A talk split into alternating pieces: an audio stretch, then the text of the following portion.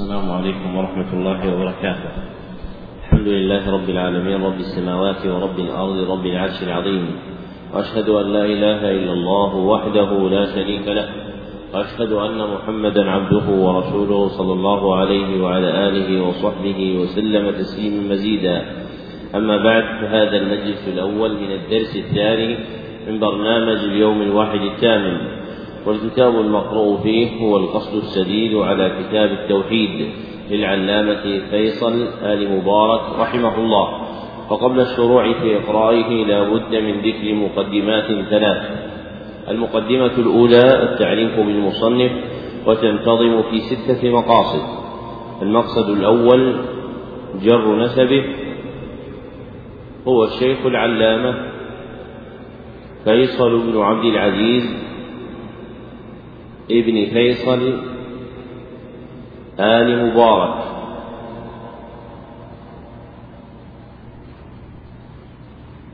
المقصد الثاني تاريخ مولده. ولد رحمه الله سنة ثلاثة عشر سنة ثلاثة عشر بعد الثلاثمائة والألف. المقصد الثالث جمهرة شيوخه. أخذ رحمه الله تعالى عن جماعة من شيوخ بلده حريملاء ثم الرياض. منهم جده لأمه ناصر بن محمد بن راشد. وعمه محمد بن فيصل آل مبارك.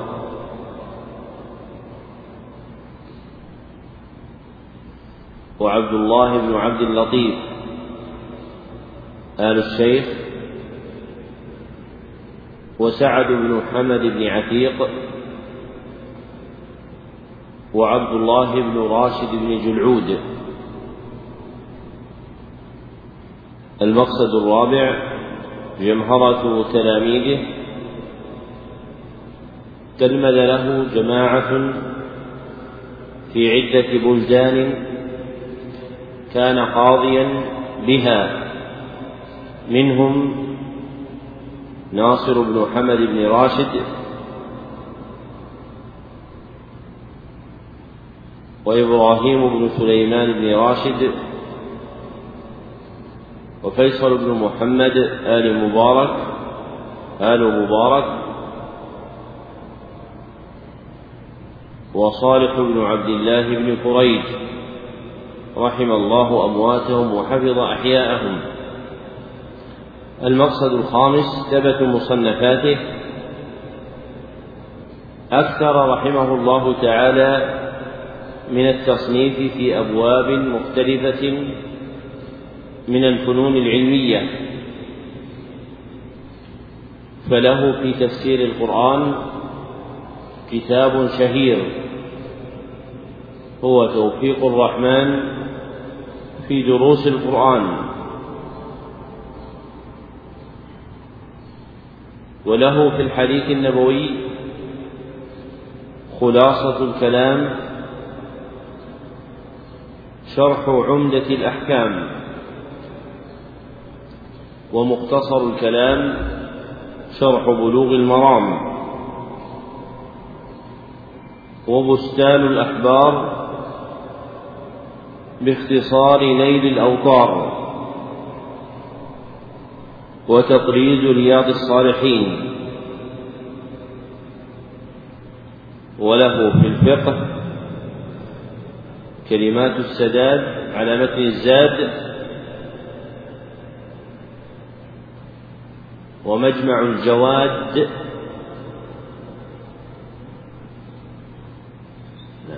على شرح الزاد والسبيكة الذهبية على متن الرحبية.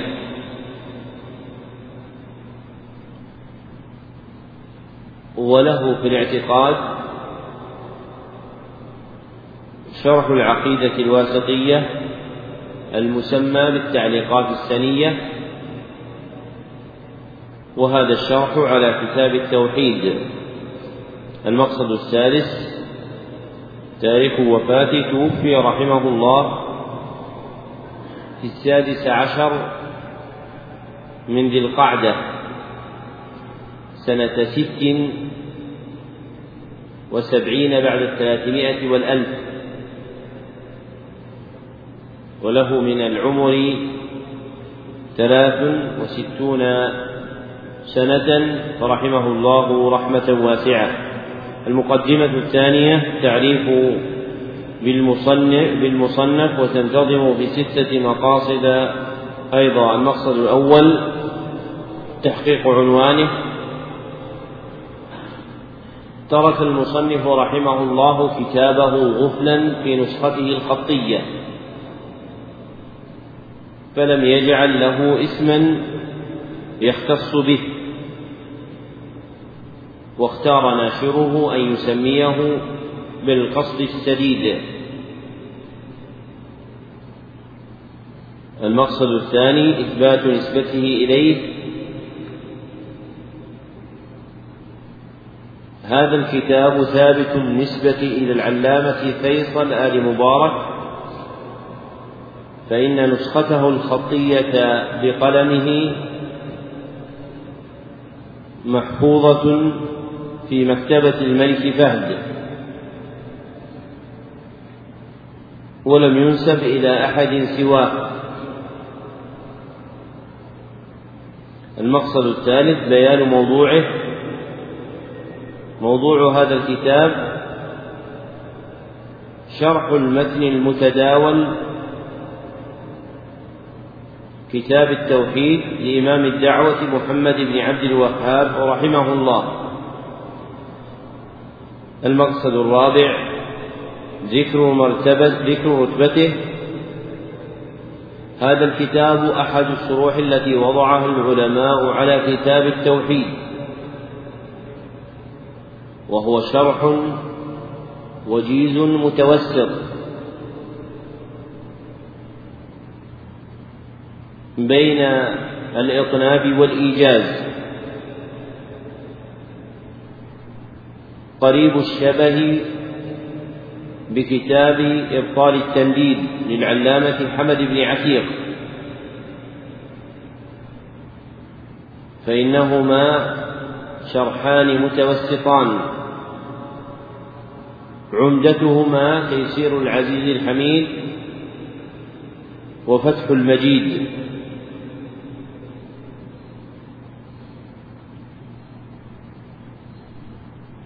المقصد الخامس توضيح منهجه. جرى المصنف رحمه الله على إلحاق كل باب بشرحه وهو يقدم الباب ثم يشرح جمل ما فيه من الآي والحديث والآثار.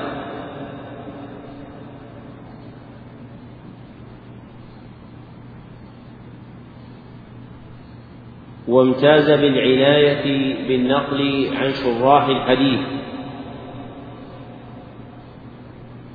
كشرح صحيح مسلم للنووي وشرح صحيح البخاري لابن حجر وشرح المنتقى للشوكاني رحمهم الله.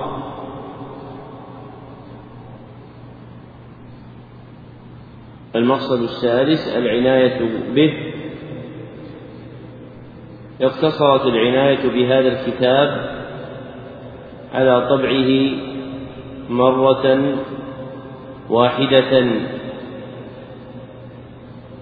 وهي الطبعة التي بأيديكم.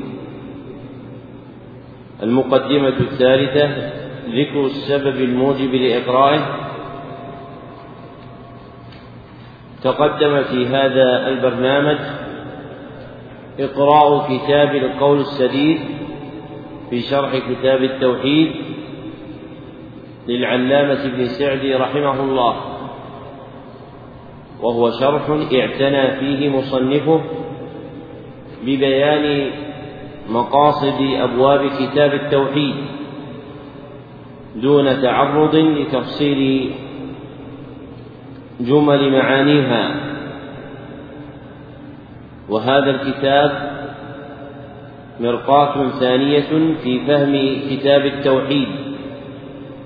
فإن المتلقي إذا وعى مقاصد الكتاب آن له أن يطلع على تفصيل مختصر لجمل أبوابه. يبين فيه ما انتظم فيها من الآي والحديث والأثر فهو ترقية في فهم كتاب التوحيد.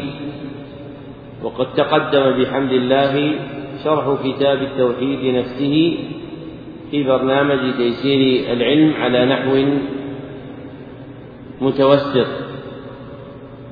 واليوم يزداد من وعى ما تقدم مما يتعلق بشرحه إدراكا لمعاني الكتاب لما في هذا الشرح من الزيادة عليهما.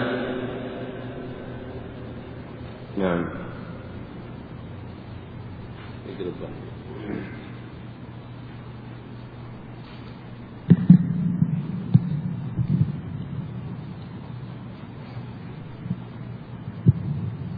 بسم الله الرحمن الرحيم.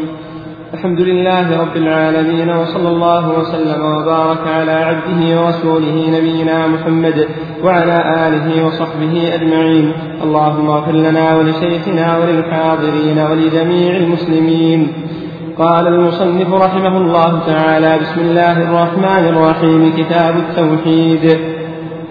ابتدأ المصنف رحمه الله تعالى كتابه بالمسألة ابتداء بالكتاب العزيز وعملا بحديث. ذكر الأبواب لأنها فيها بعضها نقص ما يأتي بها كاملة.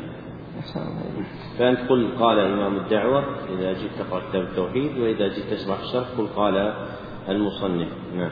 الله عليك بسم الله. قال إمام الدعوة رحمه الله. بسم الله الرحمن الرحيم. كتاب التوحيد. وقول الله تعالى وما خلقت الجن والإنس إلا ليعبدون.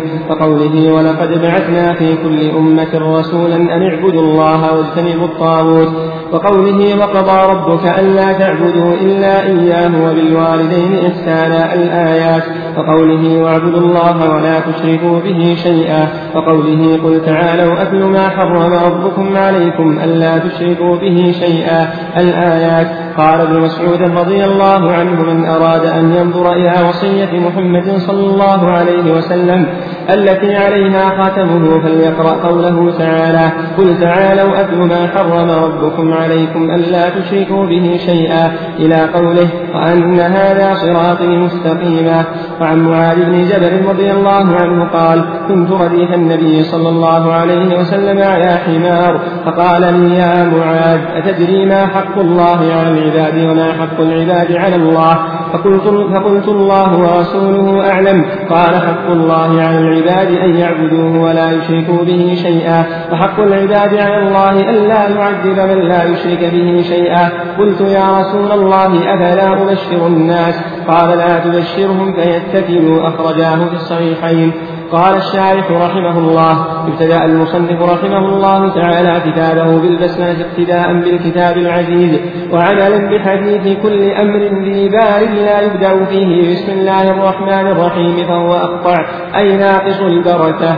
قوله رحمه الله ابتدأ المصنف رحمه الله تعالى كتابه بالبسملة ابتداء بالكتاب العزيز.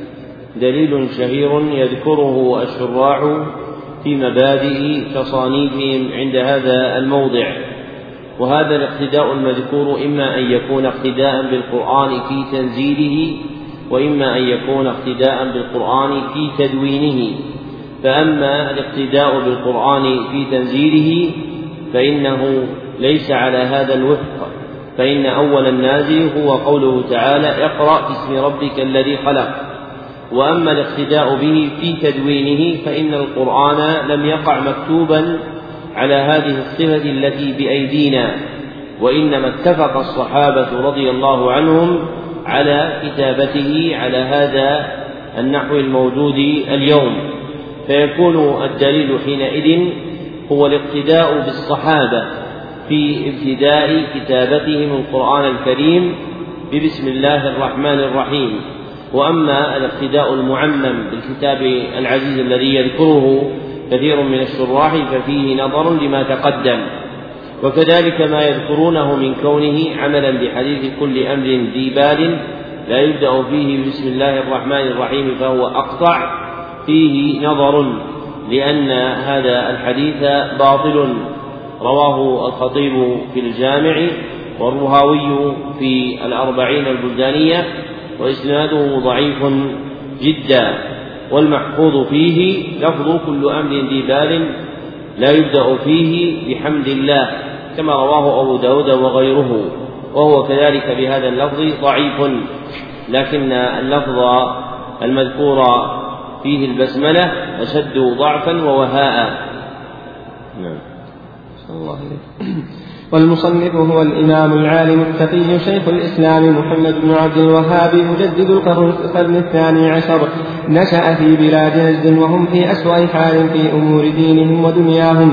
قد فشى فيهم الشرك الأكبر والأصغر وكانوا متفرقين يغير بعضهم على بعض ويقتل بعضهم بعضا.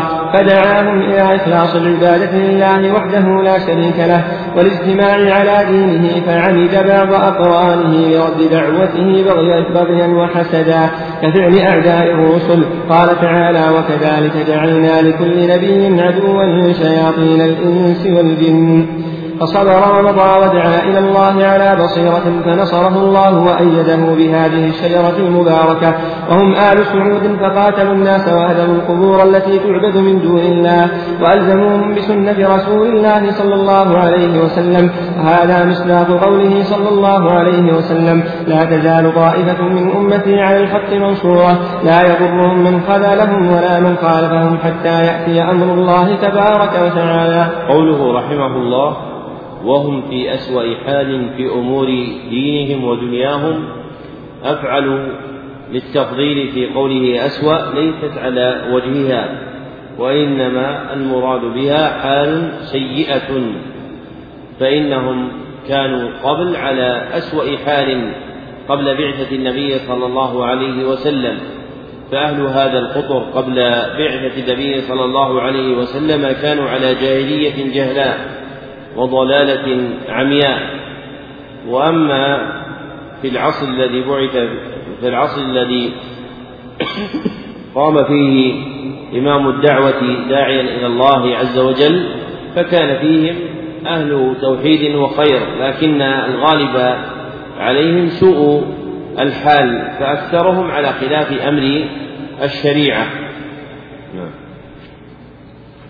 قوله كتاب التوحيد التوحيد نوعان توحيد في المعرفة والإثبات وهو توحيد الربوبية والأسماء والصفات وتوحيد في الطلب والقصد وهو توحيد الإلهية والعبادة. وموضوع ذكر المصنف رحمه الله أن التوحيد مقسوم إلى نوعين وأهل السنة لهم طريقتان في قسمة التوحيد فالطريقة الأولى القسمة الثنائية فيقسمونه إلى نوعين هما توحيد المعرفة والإثبات وتوحيد الطلب والقصد. والطريقة الثانية القسمة الثلاثية فيقسمونه إلى توحيد الربوبية وتوحيد الألوهية وتوحيد الأسماء والصفات. ولا تناقض بين القسمتين لاختلاف مأخذهما. فالقسمة الثنائية مبناها تقسيم التوحيد باعتبار ما يجب على العبد. والقسمة الثلاثية مبناها تقسيم التوحيد باعتبار ما يجب لله عز وجل. فبالاعتبار الأول وهو ما يجب على العبد من توحيد الله يجب عليه أن يوحده في معرفته وإثباته. ويجب عليه أن يوحده في طلبه وقصده وإرادته وعمله. وبالاعتبار الثاني وهو ما يجب لله من التوحيد فيجب على العبد لربه سبحانه وتعالى أن يوحده في ربوبيته وأن يوحده في ألوهيته وأن يوحده في أسمائه وصفاته. والأصل في التقاسيم المأثورة عن أهل السنة والجماعة في أبواب التوحيد والاعتقاد أنه لا تضاد بينها وإنما يكون الاختلاف في الصورة الظاهرة باختلاف المأخذ ومن لا يفهم يجعل هذا من الأقوال المتعددة في عند أهل السنة.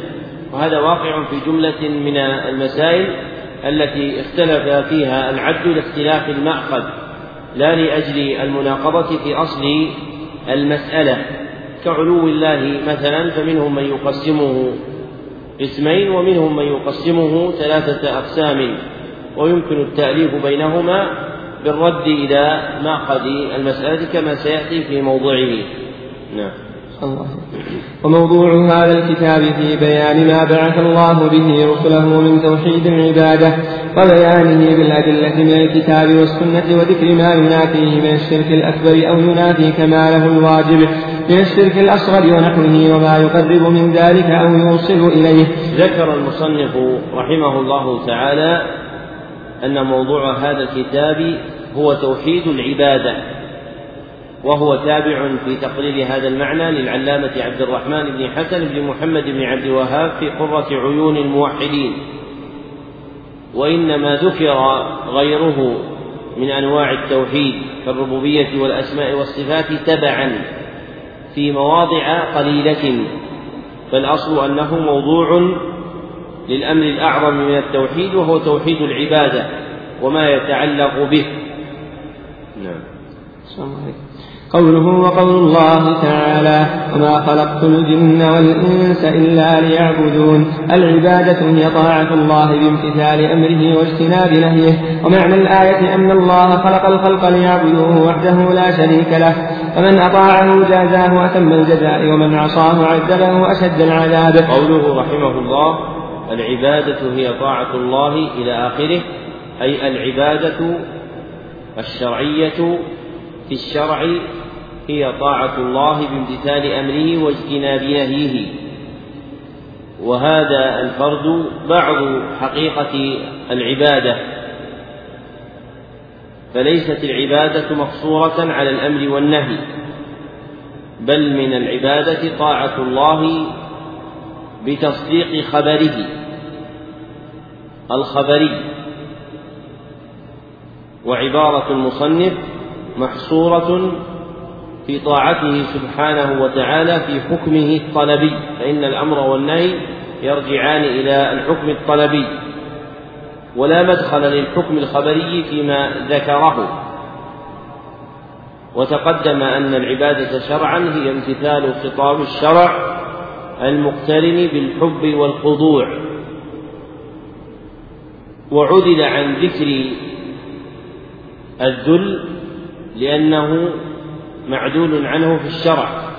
فإن الله عز وجل لا يتعبد بالذل وإنما يتعبد بالخضوع.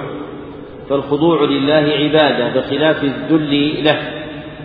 فإن الذل حال نقص إنما تناسب العقوبة وهو الذي ذكر في القرآن كما قال تعالى إن الذين يحادون الله ورسوله أولئك في الأذلين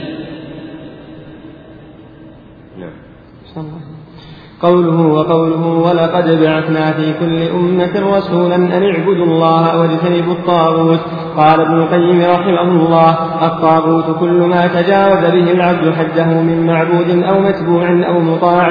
فطاغوت كل قوم من يتحاكمون إليه غير الله ورسوله أو يعبدون من دون أو يعبدونه من دون الله أو يتبعونه على غير بصيرة من الله أو يطيعونه فيما لا يعلمون أنه طاعة لله. ذكر المصنف رحمه الله حد الطاغوت منقولا من كلام ابن القيم في إعلام الموقعين وهذا الحد هو أحسن ما قيل فيه كما ذكره عبد الرحمن بن حسن في فتح المجيد إلا أن هذا تعريفا للطاغوت بمعناه العام فإن للطاغوت شرعا معنيان اثنان أحدهما خاص وهو الشيطان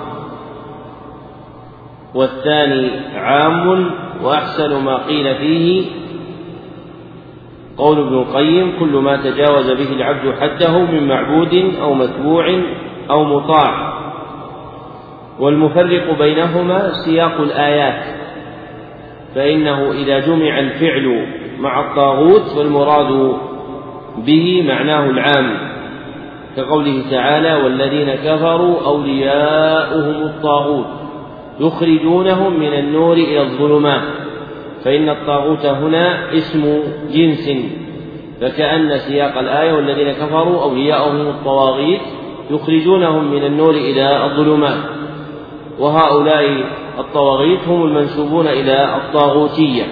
وحقيقة الطاغوتية هي تجاوز الحد في معبود أو متبوع أو مطاع. نعم. قوله وقوله وقضى ربك ألا تعبدوا إلا إياه وبالوالدين إحسانا. قال مجاهد قضى يعني وصى. وقال ابن عباس أمر. قوله رحمه الله تعالى قال مجاهد قضى يعني وصى. فالمراد بالقضاء القضاء الشرعي لأن قضاء الله سبحانه وتعالى نوعان. أحدهما القضاء الكوني والآخر القضاء الشرعي. والأمر بالعبادة قضاء شرعي قضاه الله عز وجل على الخلق. ولكونه قضاء شرعيا صار وصية وأمرا. فتفسير مجاهد ثم تفسير ابن عباس رضي الله عنهما المذكور بعده راجعان إلى كون المقضي على الخلق هنا. من القضاء الشرعي لأن القضاء الشرعي هو المأمور الموصى به. نعم. وقوله ألا تعبدوا إلا إياه المعنى أمر أن تعبدوه وحده دون ما سوى دون من سواه. وهذا معنى لا إله إلا الله. وقوله وبالوالدين إحسانا أي وأمر أن تحسنوا بالوالدين إحسانا كما أمر بعبادته وحده لا شريك له. كما قال تعالى في الآية الأخرى أن اشكر لي ولوالديك إلي المصير. قوله, قوله رحمه الله تعالى أي وأمر أن تحسنوا بالوالدين إحسانا كما أمر بعبادته وحده لا شريك له. كما قال تعالى في الآية الأخرى أن اشكر لي ولوالديك إلي المصير فالشكر لله سبحانه وتعالى بعبادته والشكر للوالدين بالإحسان إليهما. ويفسر هذه الآية الآية المذكورة هنا بقوله ألا تعبدوا إلا إياه وبالوالدين إحسانا فالعبادة حق الله والإحسان إلى الوالدين حقهما وبذلك يتحقق شكر الله وشكر الوالدين. نعم. قوله وقوله واعبدوا الله ولا تشركوا به شيئا قال ابن كثير رحمه الله في هذه الآية يأمر تعالى عباده بعبادته وحده لا شريك له فإنه الخالق الرازق المنعم المتفضل على خلقه في جميع الحالات وهو المستحق منهم أن يوحدوه ولا يشركوا به شيئا من مخلوقاته. قوله وقوله تعالى قل تعالوا أتل ما حرم ربكم عليكم ألا تشركوا به شيئا الآيات.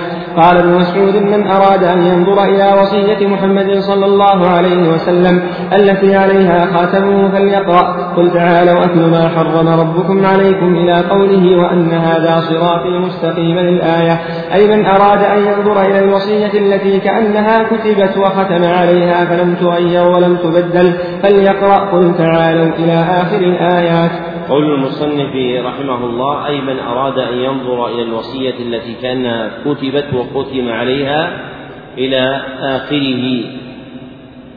تنوعت الآثار المروية عن الصحابة في وصية رسول الله صلى الله عليه وسلم.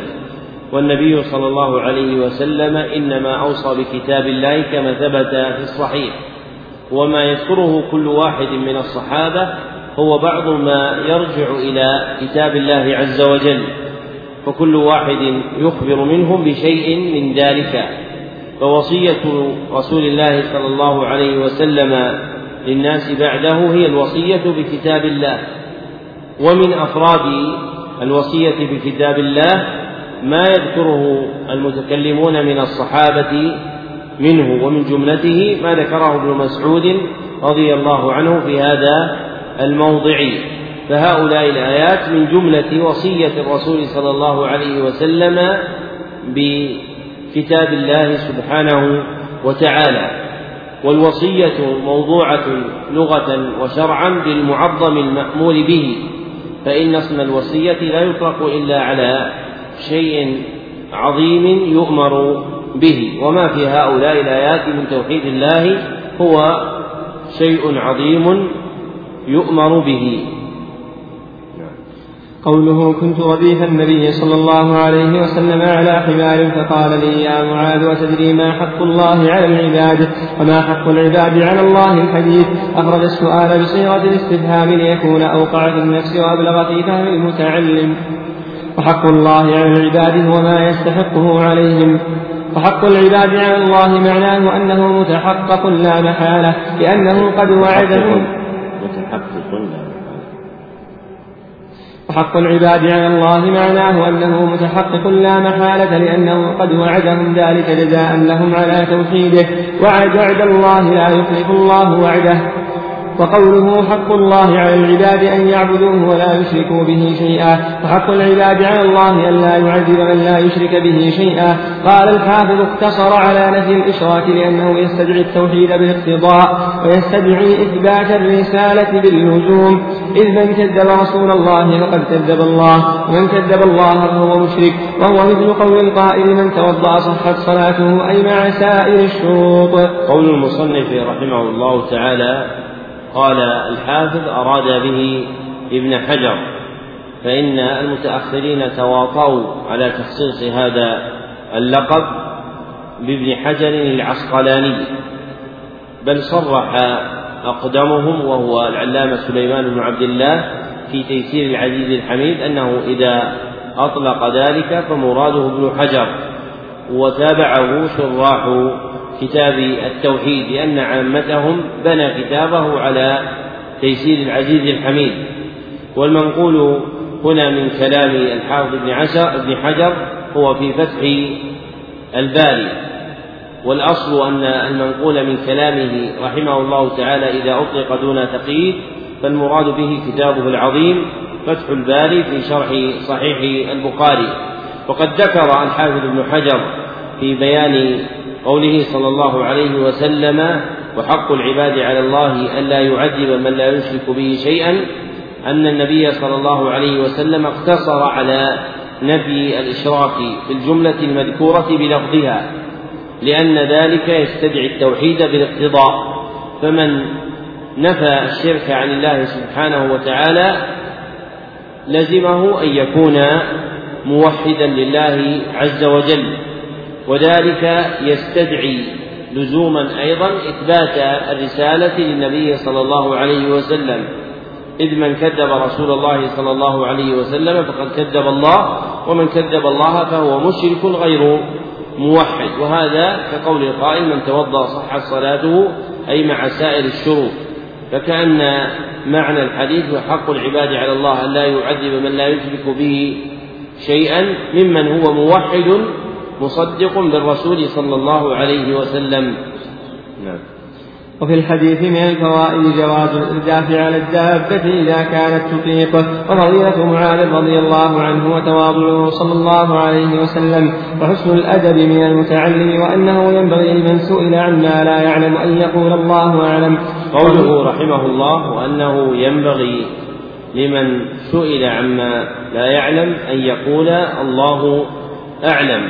والذي في الحديث أن النبي صلى الله عليه وسلم لما سأل معاذا قال له معاذ رضي الله عنه الله ورسوله أعلم وإنما تجافى المصنف ذلك لأن من أهل العلم من يذهب إلى منع ذكر علم الرسول بعد موته فيقول إن هذه الكلمة سائغة حال حياته. فيقول الإنسان حال الحياة الله ورسوله أعلم. وأما بعد موته صلى الله عليه وسلم فإنه يقتصر على قوله الله أعلم وكأن المصنف يذهب إلى ذلك. والصحيح أن قول الله ورسوله أعلم مضطرد في حال حياته وبعد مماته صلى الله عليه وسلم ومحله الأحكام الشرعيات فالنبي صلى الله عليه وسلم أعلم الخلق في الشرعيات سواء مما وقع في زمانه وبين حكمه أو ما كان من النوازل واقعا بعده. فإن أعلم الخلق بالشرع هو محمد صلى الله عليه وسلم. فحينئذ لا يمتنع قول الله ورسوله أعلم في الشرعيات وأما في الحوادث الكونية فإنه يمنع ذلك. فإن النبي صلى الله عليه وسلم لا يعلم من غيب الكون إلا ما أعلمه الله سبحانه وتعالى به وما هو كائن من التقدير بعده صلى الله عليه وسلم لا علم له به. فيقال فيه الله أعلم فقط. فإذا سئل إنسان ما حكم الوضوء من لحم الإبل فله أن يقول الله ورسوله أعلم. وإذا سئل عن عقد المرابحة أو غيره من العقود المستجدة ساغ له أن يقول الله ورسوله أعلم لأن النبي صلى الله عليه وسلم أعلم الخلق بأحكام الشرع لكن إذا ذكر شيء من الوقائع القدرية من نزول الغيث أو تغير أحوال الريح أو نحو ذلك فإنه لا يقول لا يقال الله ورسوله أعلم وإنما يقال الله أعلم. نعم. وفيه استحباب بشارة المسلم بما يسره قوله لا تبشرهم فيتكلوا أي يعتمدوا على ذلك فيتركوا التنافس في الأعمال. وفي رواية فأخبر بها معاذ عند موته تأسما أي تحرجا من الإثم. قال الوزير أبو المظفر لم يكن يكتمها إلا عن جاهل يحمله جهله على سوء الأدب بترك الخدمة بالطاعة قوله رحمه الله قال الوزير أبو المظفر هو ابن هبيرة الحنبلي صاحب كتاب الإفصاح وأكثر النقل هو النقل عن كتابه هذا. وقوله رحمه الله تعالى لم يكن يكتمها إلا عن جاهل يحمله جهله على سوء الأدب بترك الخدمة بالطاعة أراد بالخدمة العبادة وهذه اللفظة كلمة شاعت في القرون الكائنة بعد الصدر الأول من الإسلام فصار يذكر في كلام المتكلمة من أهل الزهد والتأله اسم العبادة بالخدمة ويجعلون التقرب لله سبحانه وتعالى خدمة والأولى العدول عن هذه اللفظة والاقتصار على ما وضعه الشارع للدلالة على طاعته وهو عبادة الله سبحانه وتعالى. وأما ذكر الخدمة فهو شبيه بما يقع من الخلق عند ملوكهم. والله عز وجل قد جعل لطاعته لفظا يختص بها لا يكون لغيره وهو لفظ العبادة. فالناس قد يخدمون ملوكهم بأنواع الخدمة لكنهم لا يعبدونهم. والله سبحانه وتعالى جعل لنفسه لقبا دالا على طاعته وهو عبادته سبحانه وتعالى. فالأولى ترك استعمال هذا اللفظ. ومن وقع في كلامه من أهل العلم فإنه يريد به تقريب المعنى ليتضح نعم.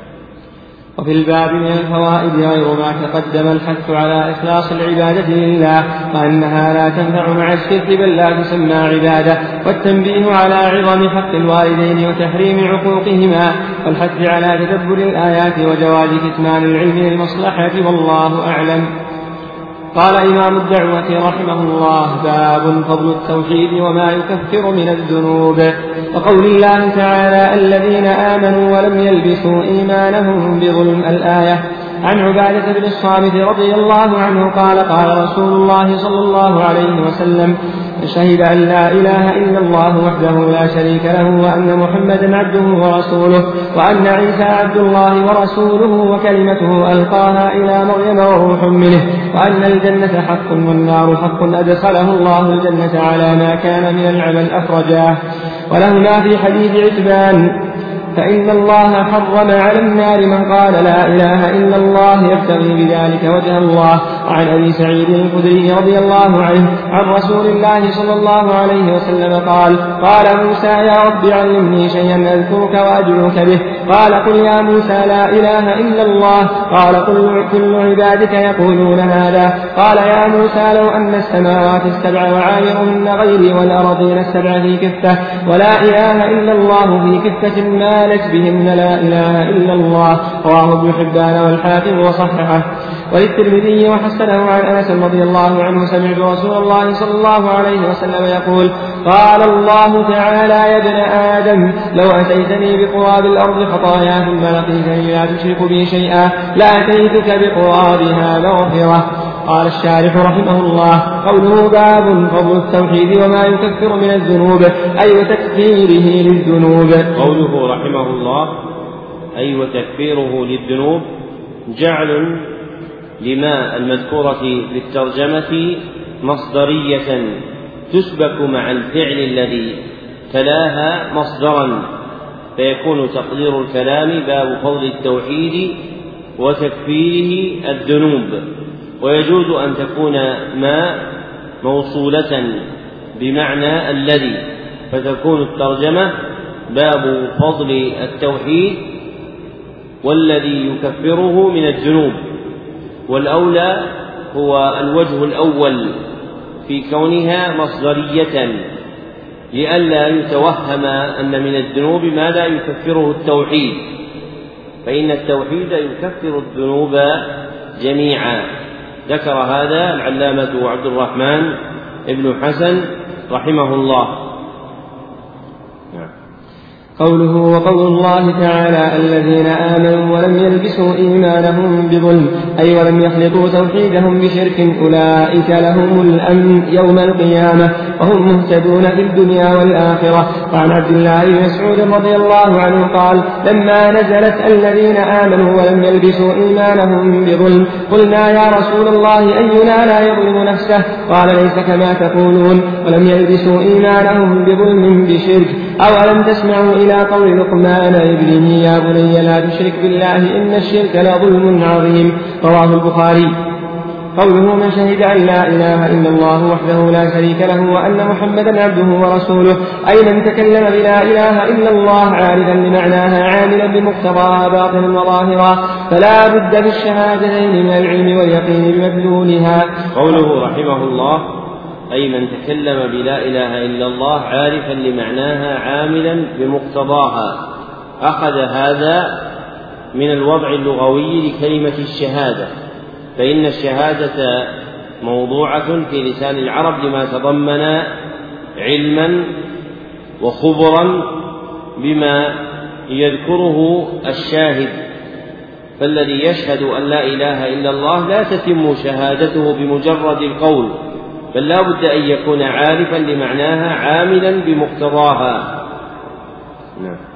قوله وحده تأكيد للإثبات لا شريك له تأكيد للنفي فدلت قوله رحمه الله وحده تأكيد للإثبات لا شريك له تأكيد للنفي أي في قول القائل لا إله إلا الله وحده لا شريك له.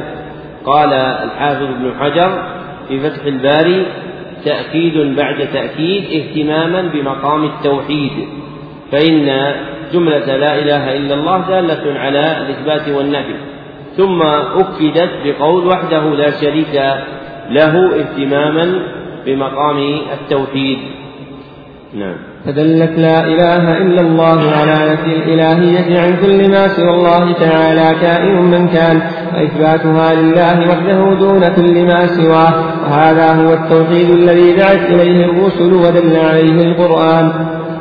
وقوله وأن محمدا عبده ورسوله جمع هاتين الصفتين دفعا للإفراط والتفريط قوله رحمه الله دفعا للإفراط أي لمجاوزة الحد في رفعه صلى الله عليه وسلم وقوله والتفريط دفعا للتقصير في جناب النبي صلى الله عليه وسلم فالخبر عنه بالعبودية والرسالة لتحصيل التوسط بين طريقة أهل الإفراط والتفريط نعم. قوله وأن محمدا عبده ورسوله قوله وأن عيسى عبد الله ورسوله أي خلافا لما يعتقده النصارى أنه الله. أو ابن الله أو ثالث ثلاثة. تعالى الله عما يقولون علوا كبيرا. إن مثل عيسى عند الله كمثل آدم خلقه من تراب. ثم قال له كن فيكون. وخلافا لما يقوله أعداؤه اليهود أنه ولد بغي. عليهم لعنة الله والملائكة والناس أجمعين. فيتبرأ من قول الطائفتين. قول الذي ذكره المصنف رحمه الله شبيه بما ذكره في حق محمد صلى الله عليه وسلم فإنه جمع هاتين الصفتين دفعا للإفراط والتفريق. فمن الإفراط ما تعتقده النصارى في عيسى أنه الله أو ابن الله ثالث ثلاثة. ومن التفريق ما تدعيه اليهود فيه أنه ولد بغي عاملهم الله بما يستحقون. نعم. قوله وكلمته ألقاها إلى مريم وروح منه أي خلقه بالكلمة وهي كن. وقوله رحمه الله أي خلقه بالكلمة وهو وهي كن فليس عيسى هو الكلمة وإنما خلق بالكلمة وهي قوله تعالى كن فكان عليه الصلاة والسلام. نعم. وقوله وروح منه أي من الأرواح التي خلقها الله تعالى كما قال تعالى وسخر لكم ما في السماوات وما في الأرض جميعا منه. وحينئذ فتكون الإضافة على إرادة التشريف لأن الأرواح التي خلقها الله تعالى أفراد كثيرة وخص عيسى بالإضافة إليه تشريفا. قوله والجنة حق والنار حق. أي وشهد أن الجنة التي أخبر الله تعالى بها في كتابه أنه أعدها للمتقين. حق أي ثابتة لا شك فيها وشهد أن النار التي أخبر الله تعالى به بها في كتابه أنه أعدها للكافرين. حق أي ثابتة لا شك فيها. قوله أدخله الله الجنة على ما كان من العمل أي من صلاة أو فساد لأن التوحيد أن أهل التوحيد لا بد لهم من دخول الجنة وإن دخلوا النار بذنوبهم. قوله قوله وله ما في حديث عتبان فإن الله حرم على النار من قال لا إله إلا الله يبتغي بذلك وجه الله. هذا طرف من حديث طويل أخرجه البخاري ومسلم ولفظه عند البخاري في باب المساجد في البيوت فذكر الحديث بطوله وفيه فقال فذهب في البيت رجال من أهل الدار ذو عدد فاجتمعوا فقال قائل منهم أين مالك بن الدخشن أو ابن الدخشن فقال بعضهم ذلك منافق لا ما الفرق بين العبارتين؟ ابن الدخشن أو ابن الدخشن؟ واحدة منهما تكون بالميم. ابن الدخشن أو ابن الدخشم. يقع الفرق بينهما. هذا خطأ في الطباعة. نعم. فقال بعضهم ذلك منافق لا يحب الله ورسوله. فقال رسول الله صلى الله عليه وسلم لا تقل ذلك. ألا تراه قد قال لا إله إلا الله يريد بذلك وجه الله. قال الله ورسوله أعلم. قال فإنا نرى وجهه ونصيحته إلى المنافقين. قال رسول الله صلى الله عليه وسلم فإن الله قد حرم على النار من قال لا إله إلا الله يبتغي بذلك وجه الله. قال الحافظ وفيه اجتماع أهل المحلة على الإمام أو العالم إذا محلة يعني الموضع. وفيه اجتماع أهل المحلة على الإمام أو العالم إذا ورد منزل بعضهم يستفيد منه ويتبرك به. قوله رحمه الله تعالى قال الحافظ وفيه اجتماع أهل المحلة أي الموضع المسكون على الإمام أو العالم إذا ورد منزل بعضهم يستفيد منه ويتبرك به أي على الوجه المشروع من التبرك. فليست هذه الجملة منتقدة كما علق عليها ناشر الكتاب بل يتبرك به على وجه مأذون به. ومن التبرك بالإمام أو العالم سؤاله عما ينتفع الناس به فإن العلم من أنواع البركة. ومن التبرك بعلم العالم سؤاله والانتفاع به في علمه. نعم. والتنبيه على من يظن به الفساد في الدين عند الإمام على جهة النصح ولا يعد ذلك غيبة فأن على الإمام أن يتثبت في ذلك ويحمل الأمر به على الوجه الجميل. وفيه افتقاد من غاب عن الجماعة بلا عذر وإنه لا يكفي في الإيمان وفيه افتقاد من غاب عن الجماعة بلا عذر وأنه لا يكفي في الإيمان النطق من غير اعتقاده وأنه لا يخلد في النار من مات على التوحيد انتهى. قوله قال موسى يا رب علمني شيئا أذكرك وأدعوك به أي أثني عليك به وأسألك به. قال قل يا موسى لا إله إلا الله فيه أن الذاكر بها يقولها كلها ولا يقولها كلها ولا يقتصر على لفظ الجلالة ولا هو ولا هو كما يفعله غلاة المتصوفة. قوله رحمه الله ولا يقتصر على لفظ الجلالة عبارة رائجة عند المتأخرين يشيرون بها إلى الاسم الأحسن الله والأولى اتباع ما دل عليه القرآن فإن الله قال ولله الأسماء الحسنى والواحد منها يقال له الاسم الأحسن فكان الأولى قول ولا يقتصر على الاسم الأحسن لأن لفظ الجلالة لا يناسب الكمال الذي جعل لله سبحانه وتعالى بأسمائه وإنما المناسب للكمال ما اختاره الله لنفسه وأخبر عنه فقال وله الأسماء الحسنى وقال ولله الأسماء الحسنى. نعم. قوله كل عبادك يقولون هذا أي إنما أريد شيئا تخصني. قال يا موسى لو أن السماوات السبع وعامرهن غيري أي لو أن السماوات السبع ومن فيهن من العمال غير الله تعالى والأرضين السبع في كفة أي وضعوا في كفة الميزان ولا إله إلا الله في كفته الأخرى مالت بهن لا إله إلا الله. أي رجحت وثقلت وذلك لما اشتملت عليه من نفي الشرك وتوحيد الله الذي هو أفضل الأعمال. فمن قال لا إله إلا الله بإخلاص ويقين وعمل بمقتضاها ولوازمها وحقوقها واستقام على ذلك فهو, فهو من الذين قال الله فيهم. إن الذين قالوا ربنا الله ثم استقاموا فلا خوف عليهم ولا هم يحزنون. أولئك أصحاب الجنة خالدين فيها جزاء بما كانوا يعملون. قوله رحمه الله وما في ومن فيهن من العمال أي من الموجودين فيها لأن العمارة مردها إلى الوجود وما يلحق ذلك من عمل. فمعنى لو أن السماوات السبع وعامرهن غير أي الموجود فيهن غير الله سبحانه وتعالى. نعم. قوله وللترمذي وحسنه عن أنس سمعت رسول الله صلى الله عليه وسلم يقول قال الله تعالى يا ابن آدم إنك لو أتيتني بقراب الأرض خطايا ثم لقيتني لا تشرك بي شيئا لأتيتك بقرابها مغفره ذكر المصنف رحمه الله الجنة الأخيرة من الحديث وقد رواه الترمذي بتمامه فقال عن أنس قال سمعت رسول الله صلى الله عليه وسلم يقول قال الله تبارك وتعالى يا ابن آدم إنك ما دعوتني ورجوتني غفرت لك على ما كان منك ولا أبالي. يا ابن آدم لو بلغت ذنوبك عنان السماء ثم استغفرتني غفرت لك. يا ابن آدم لو أتيتني بقراب الأرض خطايا ثم لقيتني لا تشرك بي شيئا لأتيتك بقرابها مغفرة.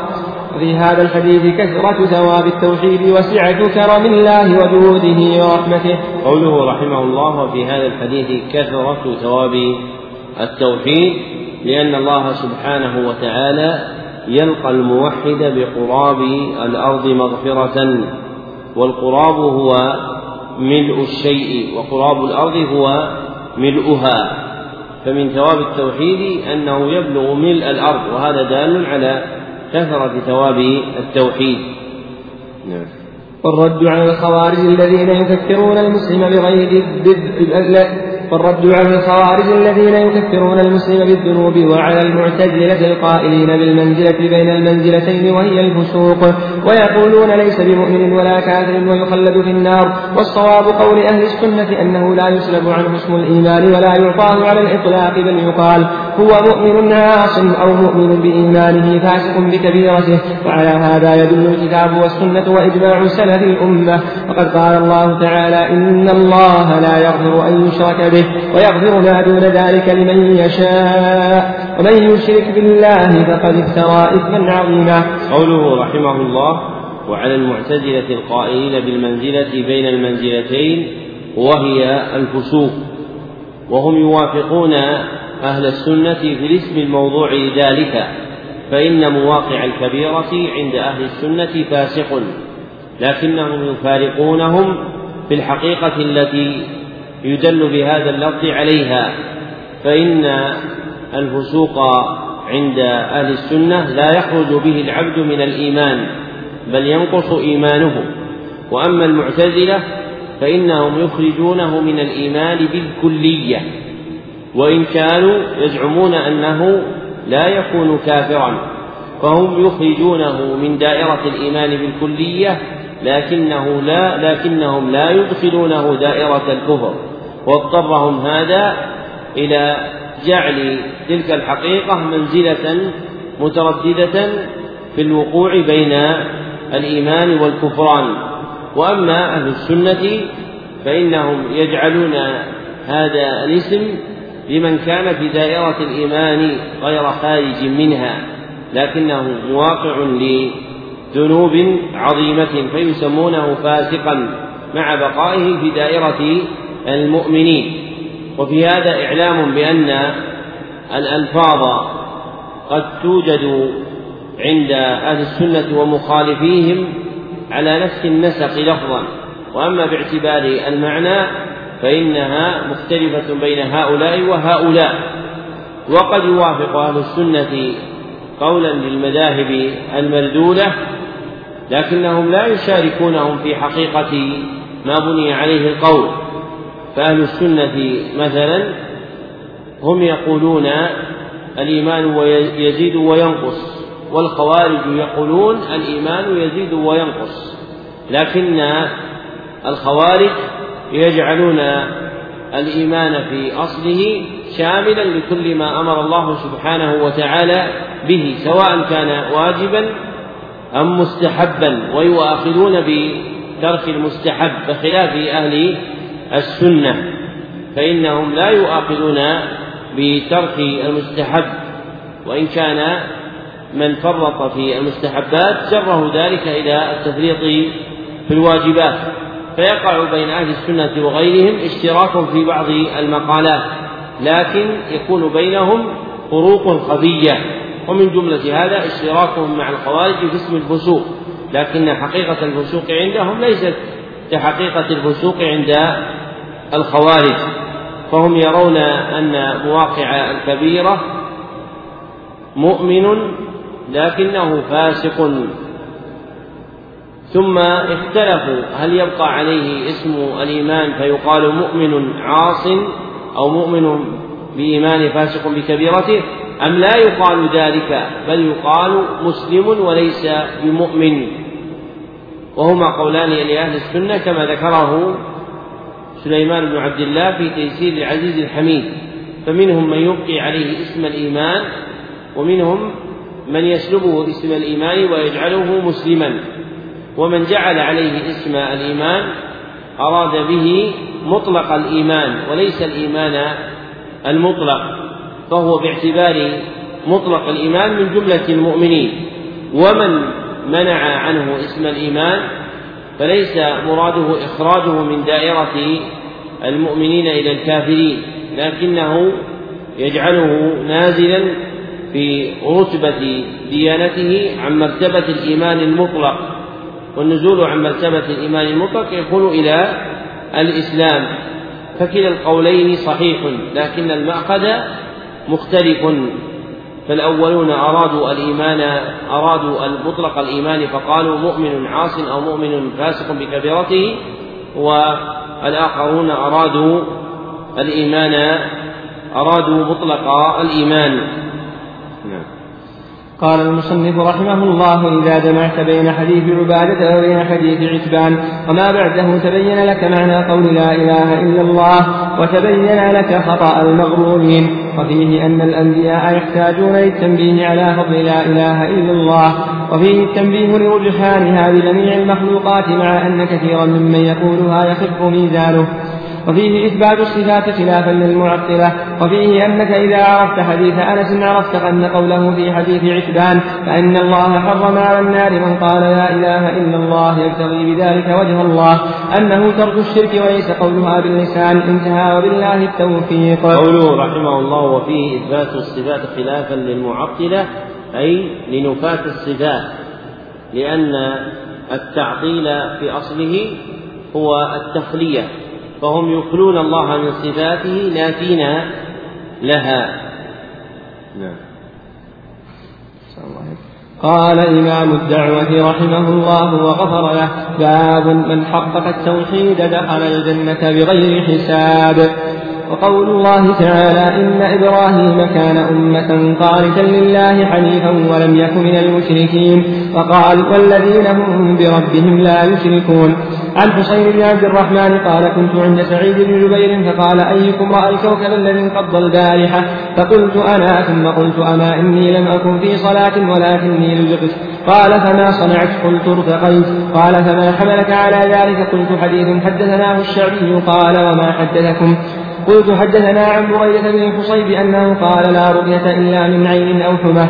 قال قد أحسن من انتهى إلى, إلى ما سمع ولكن حدثنا ابن عباس عن النبي صلى الله عليه وسلم أنه قال عرضت علي الأمم فرأيت النبي ومعه الرهط والنبي ومعه الرجل والرجلان والنبي وليس معه أحد إذ رفع لي سواد عظيم فظننت أنهم أمتي فقيل لي هذا موسى وقومه فنظرت فإذا سواد عظيم فقيل لي هذه أمتك ومعهم سبعون ألفا ومعهم سبعون ألفا يدخلون الجنة بغير حساب ولا عذاب. ثم نهض فدخل منزله فخاض الناس في أولئك فقال بعضهم فلعلهم الذين صحبوا رسول الله صلى الله عليه وسلم. فقال بعضهم فلعلهم الذين ولدوا في الإسلام فلم يشركوا بالله شيئا. وذكروا أشياء فخرج عليهم فقام عكاشة بن محصن فقال ادعوا الله أن يجعلني منهم فقال أنت منهم ثم قال رجل آخر فقال ادعوا الله أن يجعلني منهم فقال سبقك بها عكاشة. قال الشارح رحمه الله قوله باب من حقق التوحيد دخل الجنة بغير حساب أي ولا عذاب. تحقيق التوحيد تخليصه وتصفيته عن شوائب الشرك والبدع والمعاصي. قوله رحمه الله تحقيق التوحيد تخليصه وتصفيته عن شوائب الشرك والبدع والمعاصي.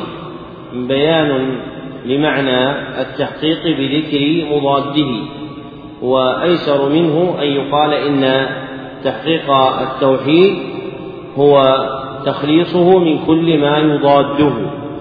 وأصول المضادات للتوحيد ثلاثة أولها الشرك وثانيها البدعة وثالثها المعصية فالشرك ينافي أصل التوحيد والبدعة تنافي كماله والمعصية تقدح فيه وتنقص ثوابه فتحقيق التوحيد يرجع إلى هذا المعنى.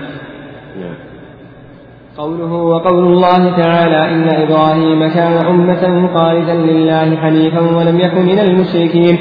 قوله أمة أي قدوة وإماما ومعلما للخير قانتا لله أي مطيعا له حنيفا أي مائلا عن الباطل مستقيما على دين الإسلام. قوله رحمه الله حنيفا أي مائلا عن الباطل مستقيما على دين الإسلام مصير إلى قول القائلين بأن الحنف في الأصل هو الميل. ولازمه الاستقامة والصحيح خلافه فالصحيح أن الحنيف هو المستقيم وأن الميل لازم ذلك وإنما سمي الرجل حنيفا إذا أقبلت إحدى رجليه على الأخرى فالحنف فيه معنى الإقبال والميل لازمه وفرق بين تفسير اللفظ باعتبار ما وضع له في اللغة وبين تفسيره بلازمه. فالذين يفسرون الحنيف بأنه مائل عن الباطل مستقيم على دين الإسلام يفسرون اللفظ باعتبار لازمه أي المعنى اللازم للمعنى الموضوع له حقيقة. والألفاظ تفسر بما وضعت له حقيقة لا لزوما والحنيف حقيقة موضوع للدلالة على الاستقامة ولازم الاستقامة الميل عما يخالفها فالحنيف هو المستقيم المقبل على الله المائل عن الباطل وهو ما سوى الله سبحانه وتعالى. ويدل على هذا دعاء إبراهيم إني وجهت وجهي فتوجيه الوجه فيه معنى الإقبال. فالحنيف إبراهيم أخبر أنه مقبل عن الله عز وجل. فلذلك سمي حنيفا ولازم إقباله أن يكون مائلا عما سوى الله سبحانه وتعالى.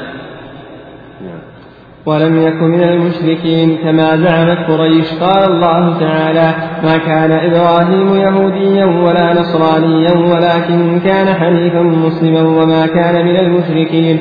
إن أولى الناس بإبراهيم الذين اتبعوه وهذا النبي والذين آمنوا. والله ولي المؤمنين. قوله وقوله تعالى والذين هم بربهم لا يشركون.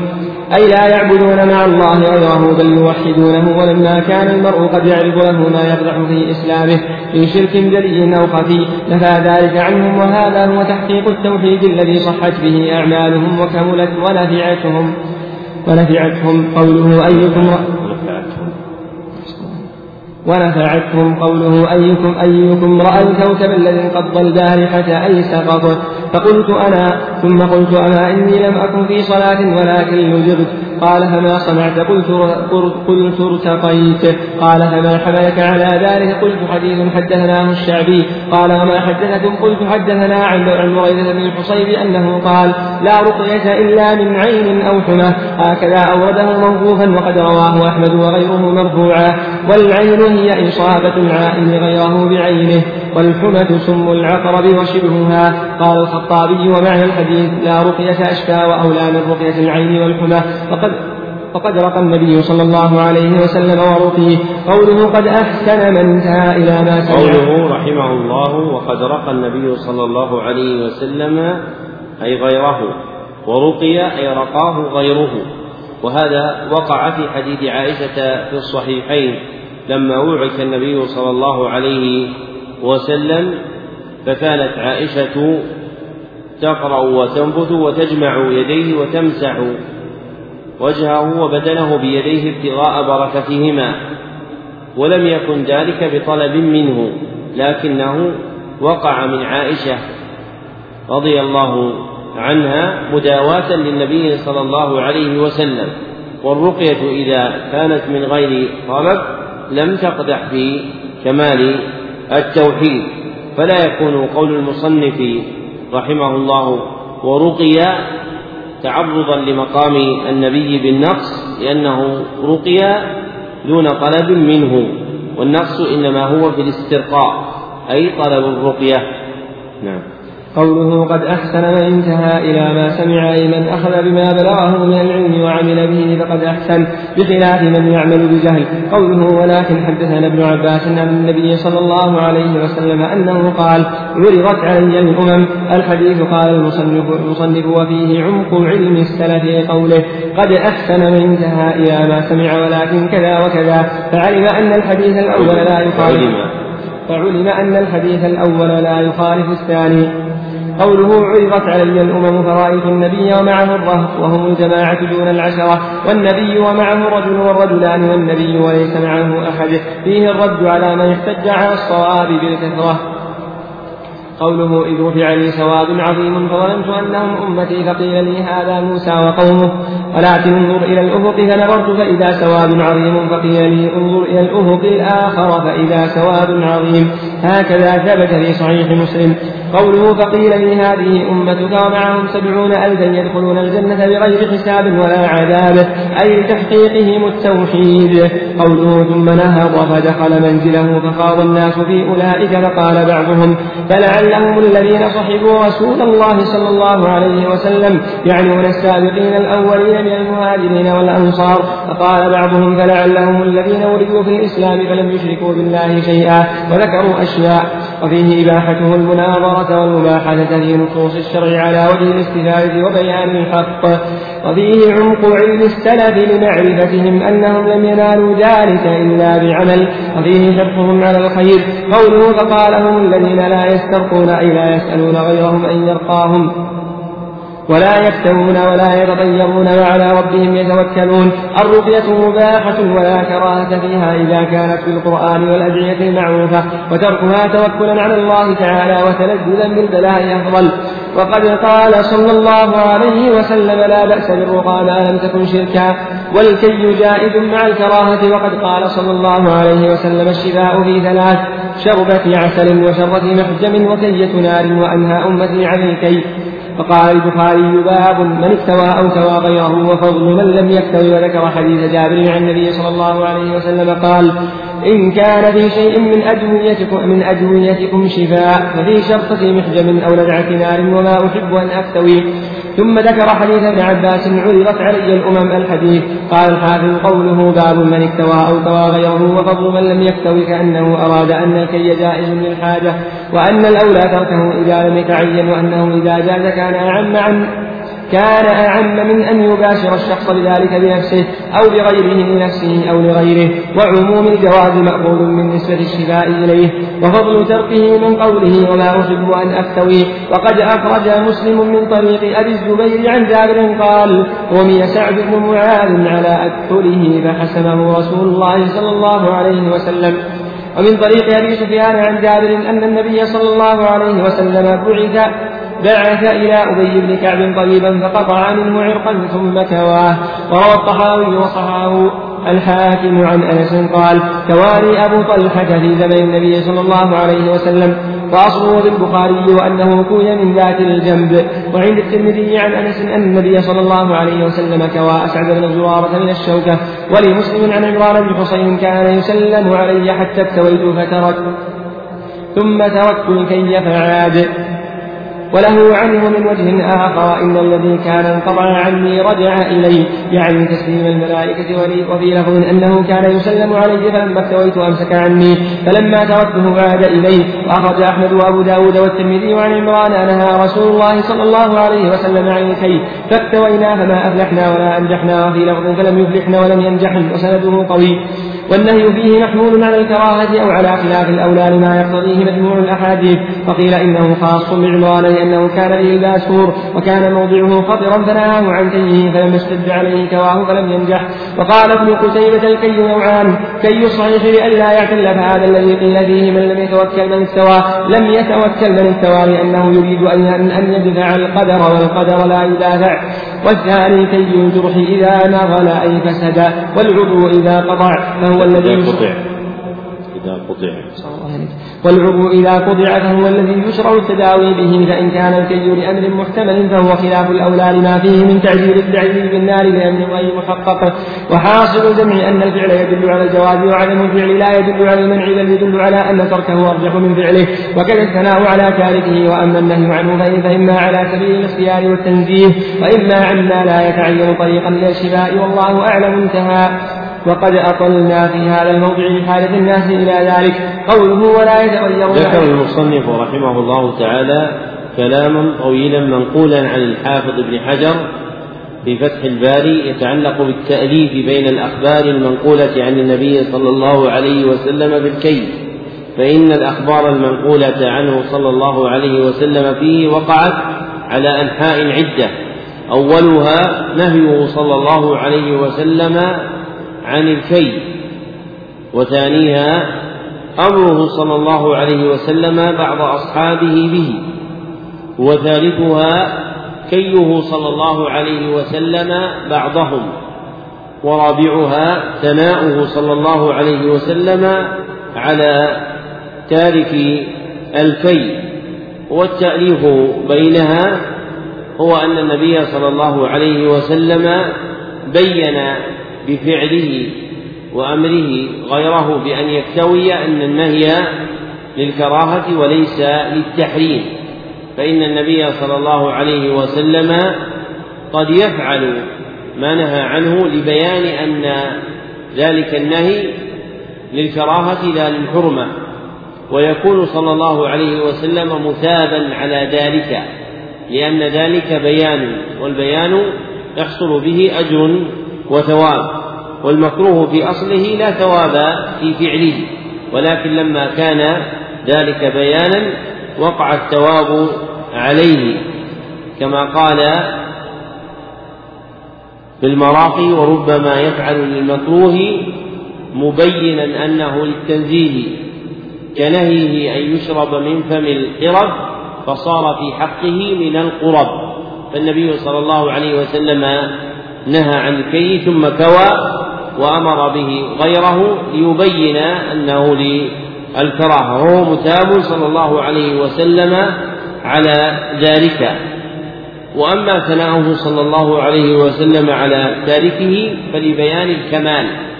فالكمال أن يترك الإنسان الكي ولا يكتوي.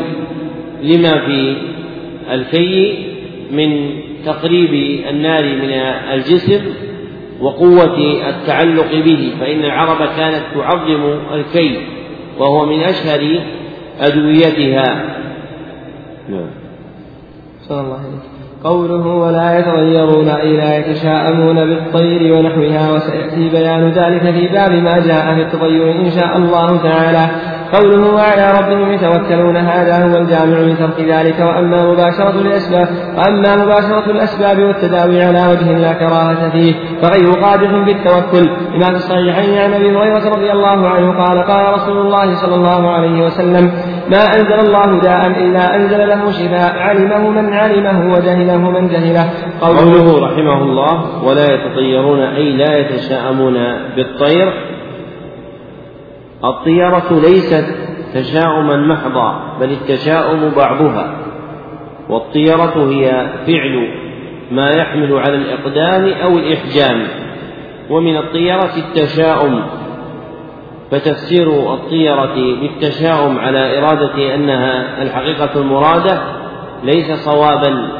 وإن كان المراد أن عظم الطيرة وأكثرها ما كان على وجه التشاؤم فهذا حق وهو المعروف عند العرب لكن باعتبار المعنى الذي وضع له لفظ الطيرة في اللغة والشرع فالمراد به ما يحمل على الإقدام أو الإحجام فكل فعل يفعل ليحمل الإنسان على إقدام أو إحجام فهو طيرة. نعم. قوله فقام عكاشة بن محصن فقال يا رسول الله ادعو الله أن يجعلني منهم. قال أنت منهم. وفي رواية للبخاري فقال اللهم اجعله منهم. ثم قام رجل آخر فقال ادعو الله أن يجعلني منهم. فقال سبقت بها عكاشة. وفيها استعمال وفيه استعمال المعارض وحسن خلقه صلى الله عليه وسلم. لم يقل أنت منهم ولا لست منهم. قوله رحمه الله وفيه استعمال المعاريض والمعاريض يراد بها إطلاق لفظ ذي وجهين على إيهام غير المعنى المراد فهو يطلق كلمة تحتمل معنيين اثنين يتوهم السامع معنى قريبا منها وإنما يريد المتكلم المعنى البعيد وهي شبيهة بالتورية المذكورة عند علماء البديع. نعم. صلى الله عليه قال إمام الدعوة رحمه الله وغفر له باب الخوف من الشرك فقول الله تعالى إن الله لا يغفر أن يشرك به ويغفر ما دون ذلك لمن يشاء. وقول الخليل عليه السلام واجنبني وبني أن نعبد الأصنام. وفي الحديث أخوف ما أخاف عليكم الشرك الأصغر. فسئل عنه فقال الرياء وعن ابن مسعود رضي الله عنه أن رسول الله صلى الله عليه وسلم قال من مات وهو يدعو من دون الله ندا دخل النار. رواه البخاري. ولمسلم عن جابر أن رسول الله صلى الله عليه وسلم قال من لقي الله لا يشرك به لا يشرك به شيئا دخل الجنة. ومن لقيه يشرك به شيئا دخل النار. قول قال الشارح رحمه الله قوله باب الخوف من الشرك أي الأكبر والأصغر. قوله وقول الله تعالى إن الله لا يغفر أن يشرك به ويغفر ما دون ذلك لمن يشاء. أي لا يغفر لعبد لقيه مشركا ويغفر ما دون الشرك الشرك من الذنوب من يشاء تفضلا.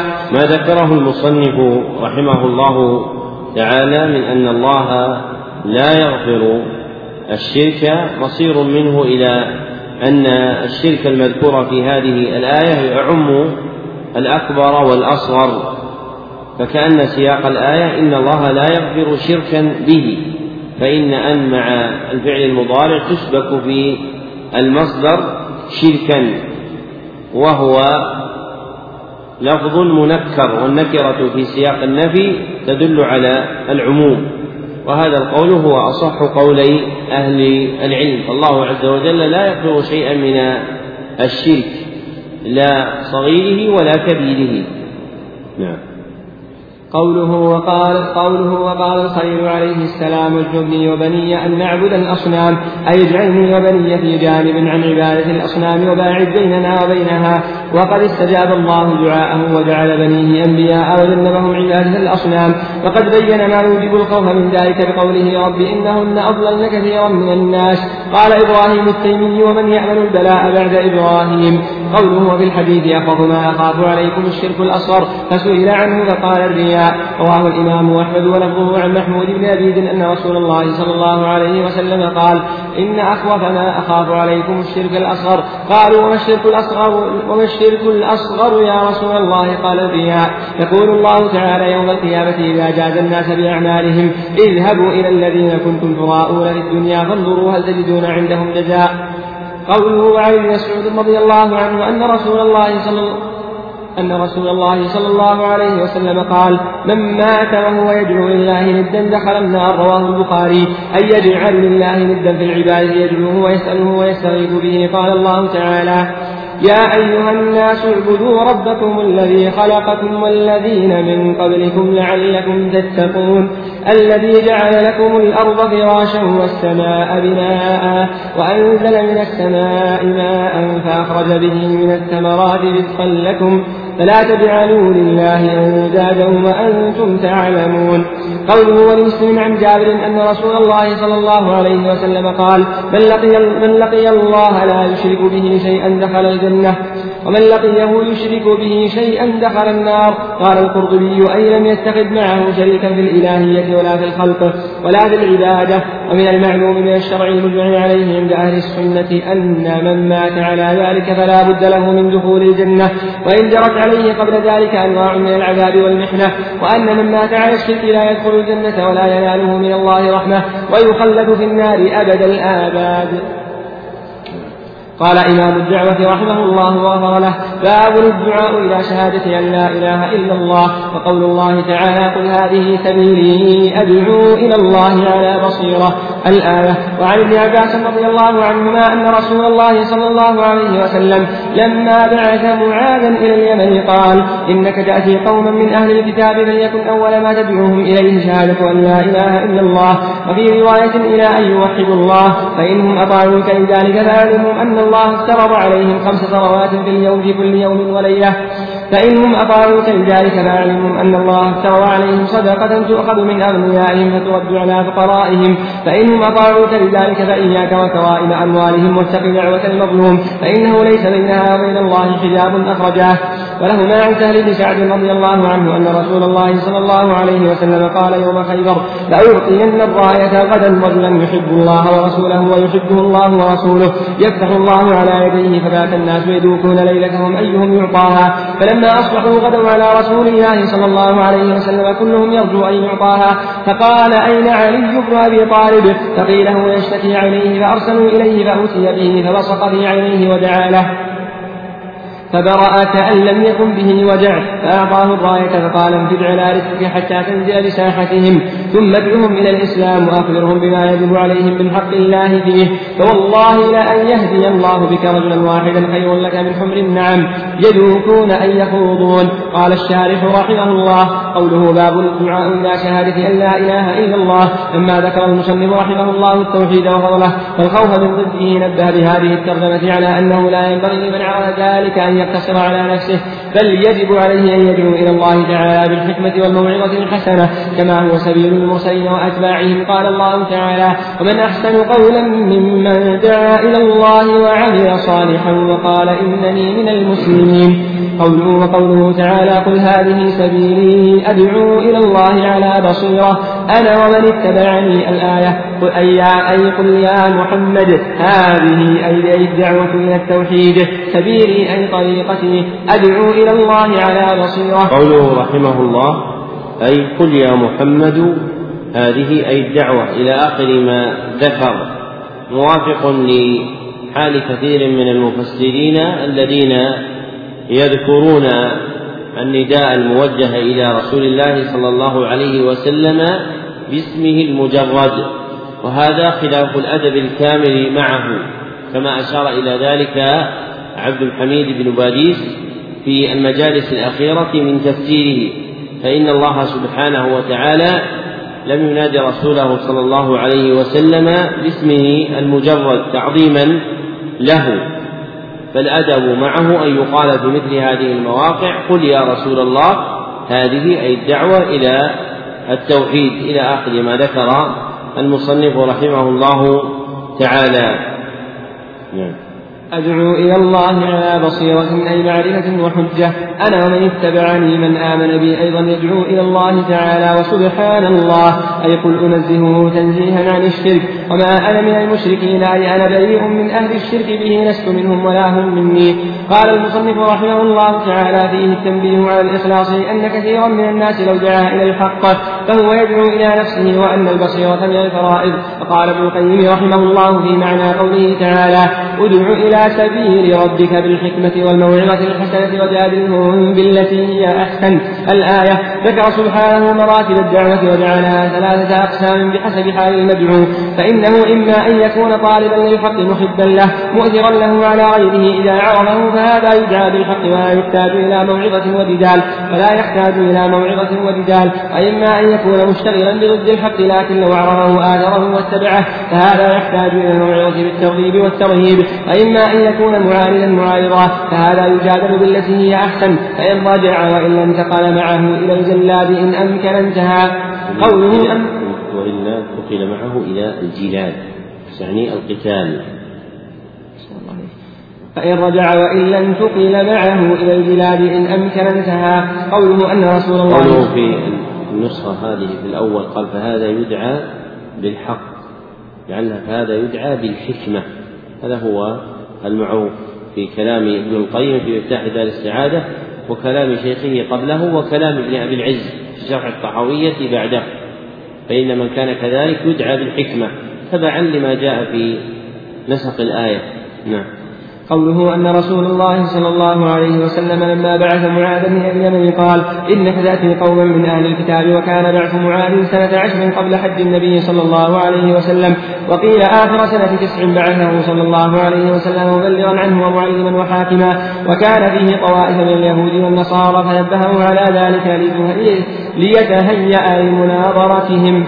قال الحافظ هو كالتوطئة هو كالتوطئة للوصية. قول الحافظ رحمه الله هو كالتوطئة للوصية أي كالتقدمة الممهدة للوصية المرادة فإنه قدم ذلك تمهيدا ليعي الوصية التي أوصاه بها.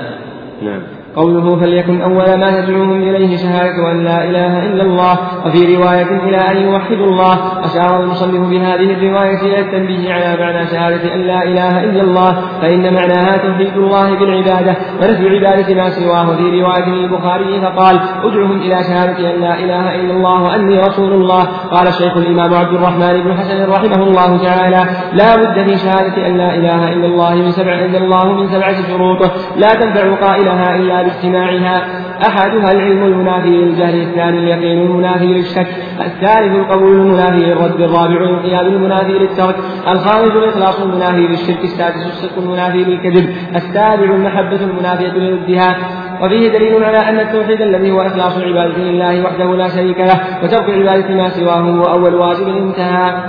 وقد جمع فقد جمع بعضهم هذه الشروط فقال اعلم وأيقنا وانقد واقبلي أحب وأخلص واصدقن حكمك. واصدقن حكمك واصدقن حكمك. ذكر المصنف رحمه الله تعالى هذا البيت الجامع للشروط ولم يذكر قائله وانقد بسكون الدال ليستقيم الوزن. وأحسن من هذا البيت قول سعد بن حمد بن عتيق رحمه الله تعالى علم يقين وإخلاص وصدقك مع محبة وانقياد وقبول لها وزيد ثامنها الكفران بما الكفران منك بما سوى الإله من الأوثان قد أولها نعم. قوله فإنهم أطاعوك لذلك أي شهدوا وانقادوا فأعلمهم أن الله افترض عليهم خمس صلوات في كل يوم وليلة. فيه أن الصلاة أعظم واجب بعد الشهادتين. فيه أن الصلاة أعظم واجب بعد الشهادتين. قوله فإنهم أطاعوك لذلك فأعلمهم أن الله افترض عليهم صدقة. تؤخذ من أغنيائهم فترد على فقرائهم. إنما خص النبي صلى الله عليه وسلم الفقراء لأن حقهم في الزكاة آكد من حقة آكد من حق بقية الأصناف الثمانية. وفيه دليل على أنه يكفي إخراج الزكاة في صنف واحد.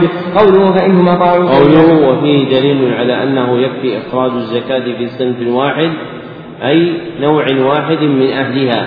فلو جعلها في الفقراء كفى ذلك ولا يلزمه أن يفرقها بين الأصناف الثمانية أو بين بعضها بل يكفيه إخراج الزكاة في واحد منها. نعم.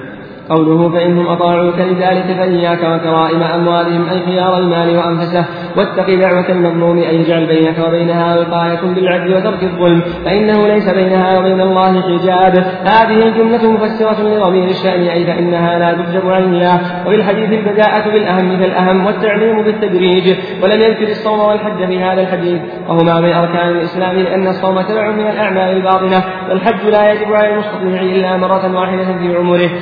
وإنما ذكر الأعمال التي يقاتل عليها وهي التوحيد والصلاة والزكاة. كما قال تعالى فإن تابوا وأقاموا الصلاة وآتوا الزكاة فخلوا سبيلهم. قوله رحمه الله في الحديث البداءة بالأهم فالأهم والتعليم بالتدريج. فائدة منقولة عن إمام الدعوة في مسائل هذا الباب.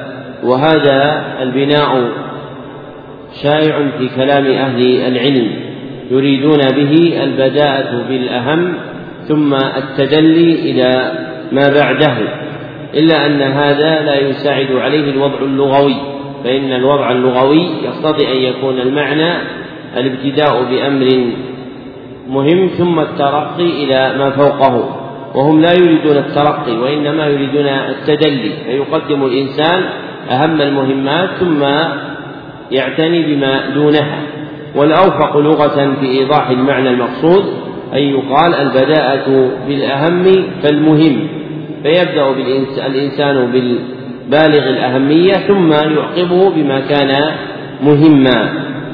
نعم. قوله أن رسول الله صلى الله عليه وسلم قال يوم خيبر أن الراية غدا رجلا يحب الله ورسوله ويحبه الله ورسوله يفتح الله على يديه الحديث. فيه فضيلة عظيمة لعلي رضي الله عنه وفيه علم من أعلام النبوة قوله فأعطاه الراية وقال انفج على رسلك حتى تنزل بساحتهم. أي امضي على رفقك من غير عجلة حتى تنزل بثناء أرضهم. وفيه الأدب عند القتال وترك العجلة والطيش والأصوات التي لا حاجة إليها. قوله ثم ادعوهم إلى الإسلام أي الذي هو معنى شهادة أن لا إله إلا الله وأن محمدا رسول الله. قوله وأخبرهم بما يجب عليهم من حق الله تعالى فيه وهو كما في الحديث الآخر أمرت أن أقاتل الناس حتى يقولوا لا إله إلا الله. فإذا قالوها عصموا مني دماءهم وأموالهم إلا بحقها في الحديث الآخر أمرت أن أقاتل الناس حتى يشهدوا أن لا إله إلا الله وأن محمدا رسول الله ويقيموا الصلاة ويؤتوا الزكاة. فإذا فعلوا ذلك عصموا مني دماءهم وأموالهم إلا بحق الإسلام وحسابهم على الله تعالى. قال الإمام مالك في الموطأ الأمر عندنا في من منع فريضة من فرائض الله تعالى. فلم يستطع المسلمون أخذها منه كان حقا عليهم جهاده. قوله قول الله لأن يهدي الله بك رجلا واحدا خير لك من حمر النعم أي خير لك من الإبل الحمر وهي من أنفس أموال العرب. وتشبيه أمور الآخرة بأمور الدنيا إنما هو للتقريب إلى الأفهام وإلا فموضع قدم في الجنة خير من الدنيا وما فيها قال الله تعالى ما هذه الحياة الدنيا إلا له ولعب وإن الدار الآخرة لهي الحيوان لو كانوا يعلمون. قال الإمام رحمه الله باب تفسير التوحيد وشهادة أن لا إله إلا الله. وقول الله تعالى أولئك الذين يدعون يبتغون إلى ربهم الوسيلة أيهم أقرب؟ وقوله وإذ قال إبراهيم لأبيه وقومه إنني براء مما تعبدون إلا الذي فطرني الآية. وقوله اتخذوا أحبارهم ورهبانهم أربابا من دون الله الآية. وقوله تعالى ومن الناس من يتخذ من دون الله أندادا يحبونهم كحب الله. الآية في الصحيح عن النبي صلى الله عليه وسلم أنه قال من قال لا إله إلا الله وكفر بما يعبد من دون الله حرم ماله ودمه وحسابه على الله عز وجل. وشرح هذه الترجمة ما بعدها من الأبواب. قال الشارح رحمه الله قوله باب تفسير التوحيد وشهادة أن لا إله إلا الله. هذا من عطف الدال على المدلول. قوله رحمه الله هذا من عطف الدال على المدلول. الدال هو المرشد والمدلول هو المعنى المرشد إليه. وشهادة أن لا إله إلا الله كلمة دالة على معنى هو توحيد الله سبحانه وتعالى فالمدلول هو التوحيد. وشهادة أن لا إله إلا الله دالة على هذا المعنى مرشدة إليه. قوله قوله وقول الله تعالى أولئك الذين يدعون يبتغون إلى ربهم الوسيلة أيهم أقرب؟ الآية يتبين معنى هذه الآية بذكر ما قبلها وهي قوله تعالى قل ادعوا الذين زعمتم من دونه فلا يملكون كشف الضر عنكم ولا تحويلا. يقول تعالى قل يا محمد لهؤلاء المشركين ادعوا الذين زعمتم أنهم آلهة من دونه كالملائكة والنبيين وغيرهم فلا يملكون كشف الضر عنكم بالكلية ولا تحويلا إلى غيركم. أولئك الذين يدعون من النبيين والملائكة وفي قراءة تدعون يبتغون إلى ربهم الوسيلة أي القربة ولهذا قال أيهم أقرب؟ أي يتقربون إلى الله بالعمل الصالح ويتضرعون إليه بطلب الدرجة العليا ويرجون رحمته ويخافون عذابه. فكيف يستحقون الألوهية؟ إن عذاب ربك كان محذورا. ويحذر منه كل شيء حتى الرسل من الملائكة والبشر. قوله وقوله قوله رحمه الله فكيف يستحقون الألوهية؟ أي من كان يدعو الله فإنه لا يدعى من دونه فإنما يدعى من لا يدعو غيره ومن دعا الله فهو محتاج إليه مضطر إلى الاستغناء به والغني هو الله سبحانه وتعالى وحده فهو المستحق أن يدعى دون غيره فمن يدعو الله لا يدعى من دونه. نعم. قوله وقوله تعالى وإذ قال إبراهيم لأبيه وقومه إنني براء مما تعبدون إلا الذي فطرني الآية. يقول تعالى مخبرا عن خليله إبراهيم إمام الحنفاء إنه تبرأ من أبيه وقومه في عبادتهم الأوثان. فقال إنني براء مما تعبدون إلا الذي فطرني فإنه سيهدين. أي إلى دينه. قال قتادة. كايدهم كانوا يقولون الله ربنا. ولئن سألتهم من خلق السماوات والأرض ليقولن الله فلم يبرأ من ربه. قوله قال قتادة كايدهم أي عملهم بالمكيدة فإنه تبرأ مما يعبدون وهم يزعمون أنهم يعبدون الله فكايدهم بالبراءة من معبوداتهم بالاستثناء فإنه استثنى من هذه المعبودات الله سبحانه وتعالى فلم يبرأ عليه الصلاة والسلام من ربه لمجيئه بالاستثناء في قوله إلا الذي فطرني. نعم. وجعلها كلمة باقية وهي لا إله إلا الله. في عقبه لا يزال فيهم من يوحد الله تعالى. لعلهم يرجعون. هذا التفسير للا إله إلا الله في بقائها أشير إليه بالأحاديث الواردة في الطائفة المنصورة والفرقة الناجية.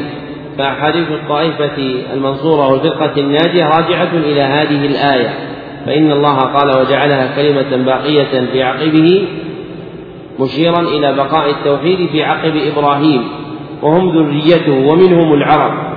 فما بقيت هذه الذرية فإن التوحيد فيهم باق. نعم. لعلهم يرجعون أي لعل المشركون يرجعون إلى دين إبراهيم. قوله وقوله تعالى اتخذوا أحبارهم ورهبانهم أربابا من دون الله. الآية الأحبار العلماء والرهبان العباد. أي حرموا عليهم الحلال وحللوا لهم الحرام فأطاعوهم وتركوا كتاب الله تعالى.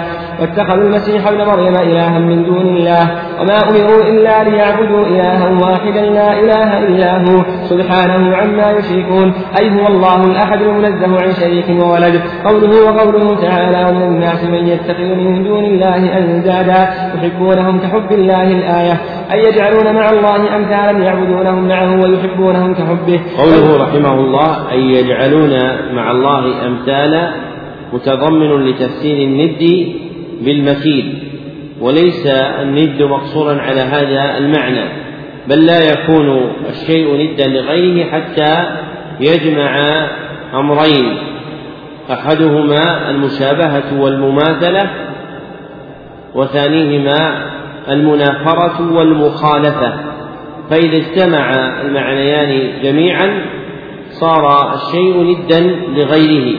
وأما مجرد المشابهة والمماثلة فلا تكفي في الندية بل لا بد من المشابهة والمماثلة مع وقوع المنافرة والمخالفة. نعم. والذين آمنوا أشد حبا لله أي أثبتوا وأدوموا على حبه من المشركين لأنهم لا يختارون على الله ما سواه.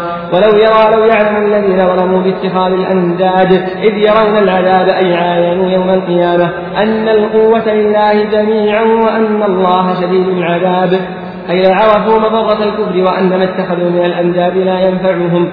قوله الصحيح عن النبي صلى الله عليه وسلم أنه قال من قال لا إله إلا الله وكفر بما يعبد من دون الله حرم ماله ودمه. قال المصنف وهذا من أعظم ما يبين معنى لا إله إلا الله فإنه لم يجعل التلفظ بها عاصما للدم والمال بل ولا معرفة معناها مع لفظها بل ولا الإقرار بذلك بل ولا كونه لا يدعو إلا الله وحده لا شريك له بل لا يحرم ماله ودمه حتى يضيف إلى ذلك الكفر بما يعبد من دون الله انتهى.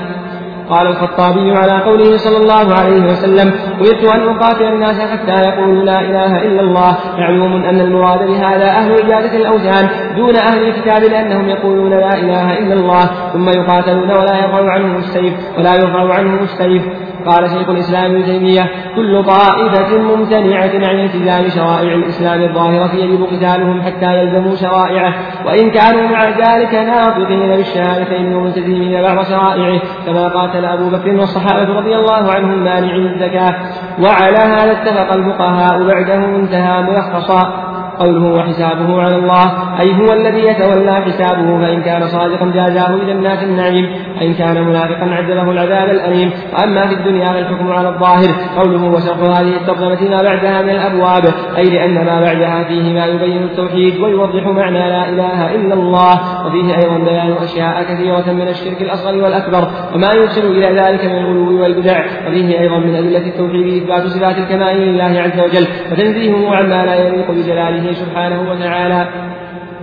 قال الإمام رحمه الله باب من الشرك لبس الحلقة والخيط ونحوهما لرفع البلاء أو دفعه وقول الله تعالى قل أفرأيتم ما تدعون من دون الله إن أرادني الله بضر هل هن كاشفات ضره؟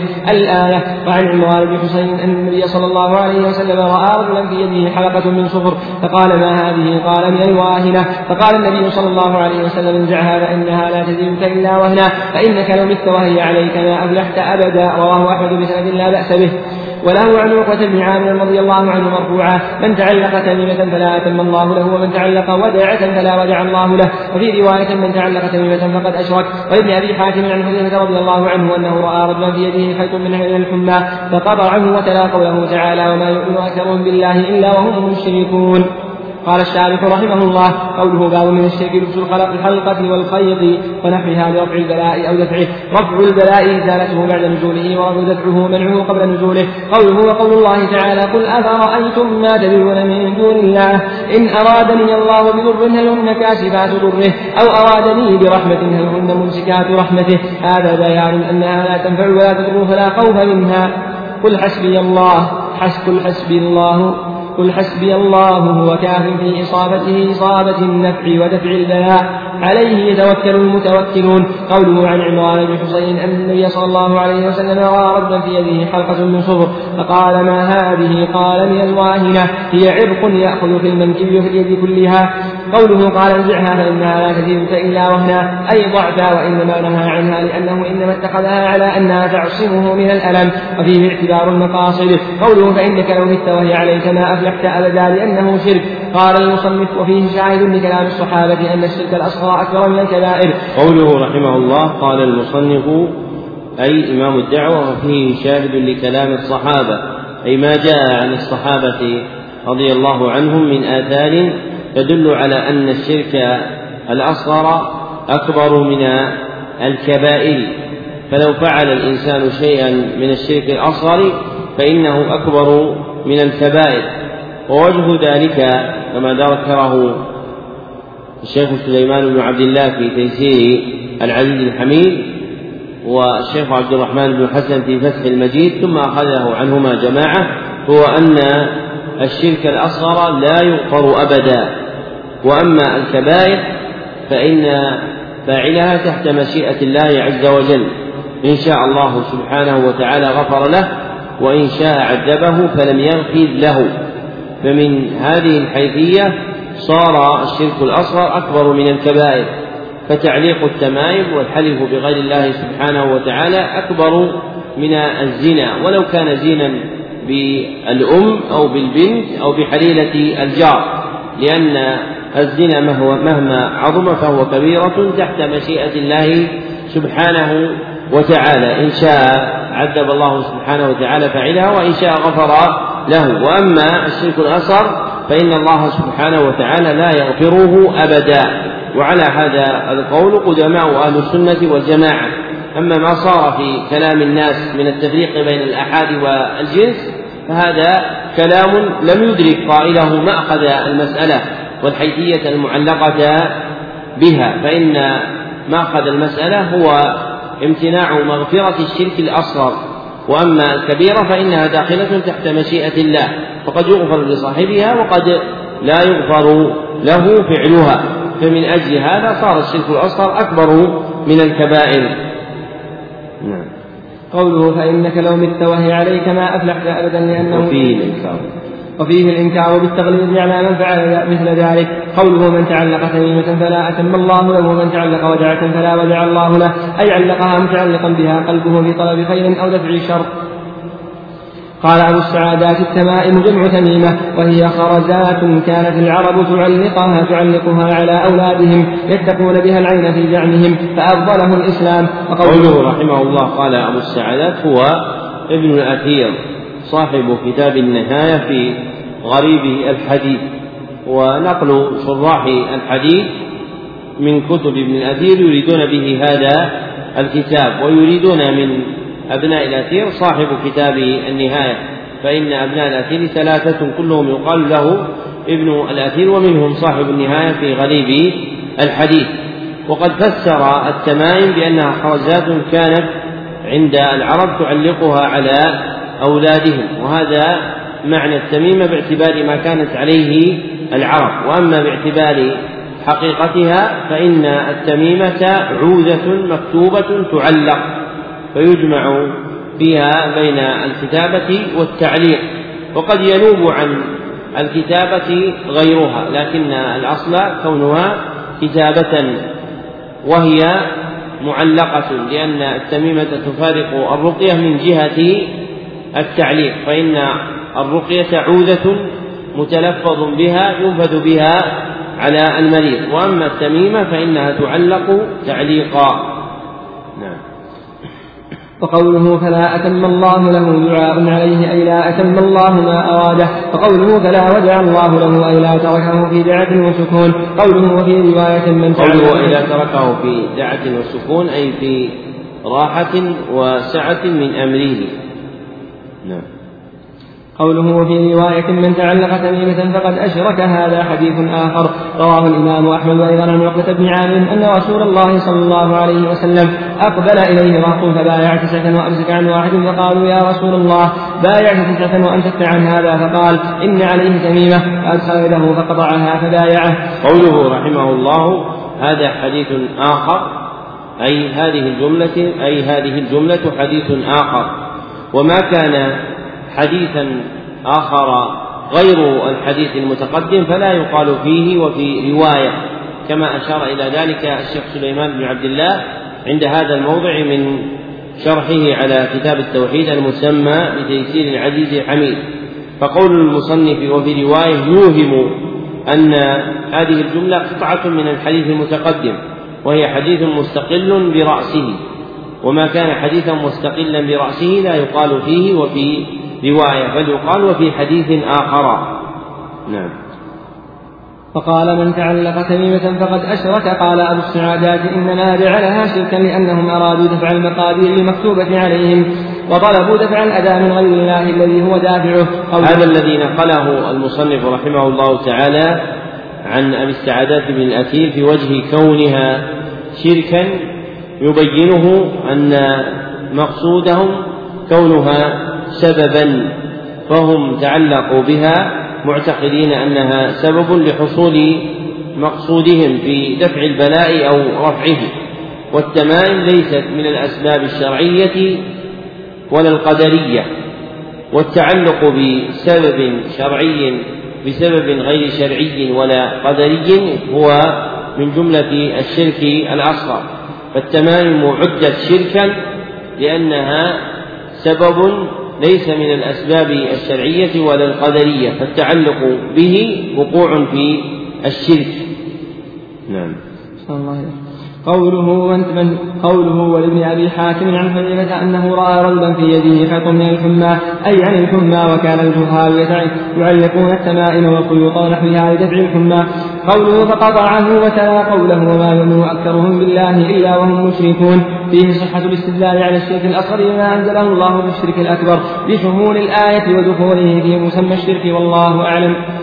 قال الإمام رحمه الله باب ما جاء في الرقى والتمائم في الصحيح عن أبي بشير الأنصاري رضي الله عنه أنه كان مع رسول الله صلى الله عليه وسلم في بعض أسفاره فأرسل رسولا أن لا يرقين في رقبة بعير قلادة من وتر أو قلادة إلا قطعت.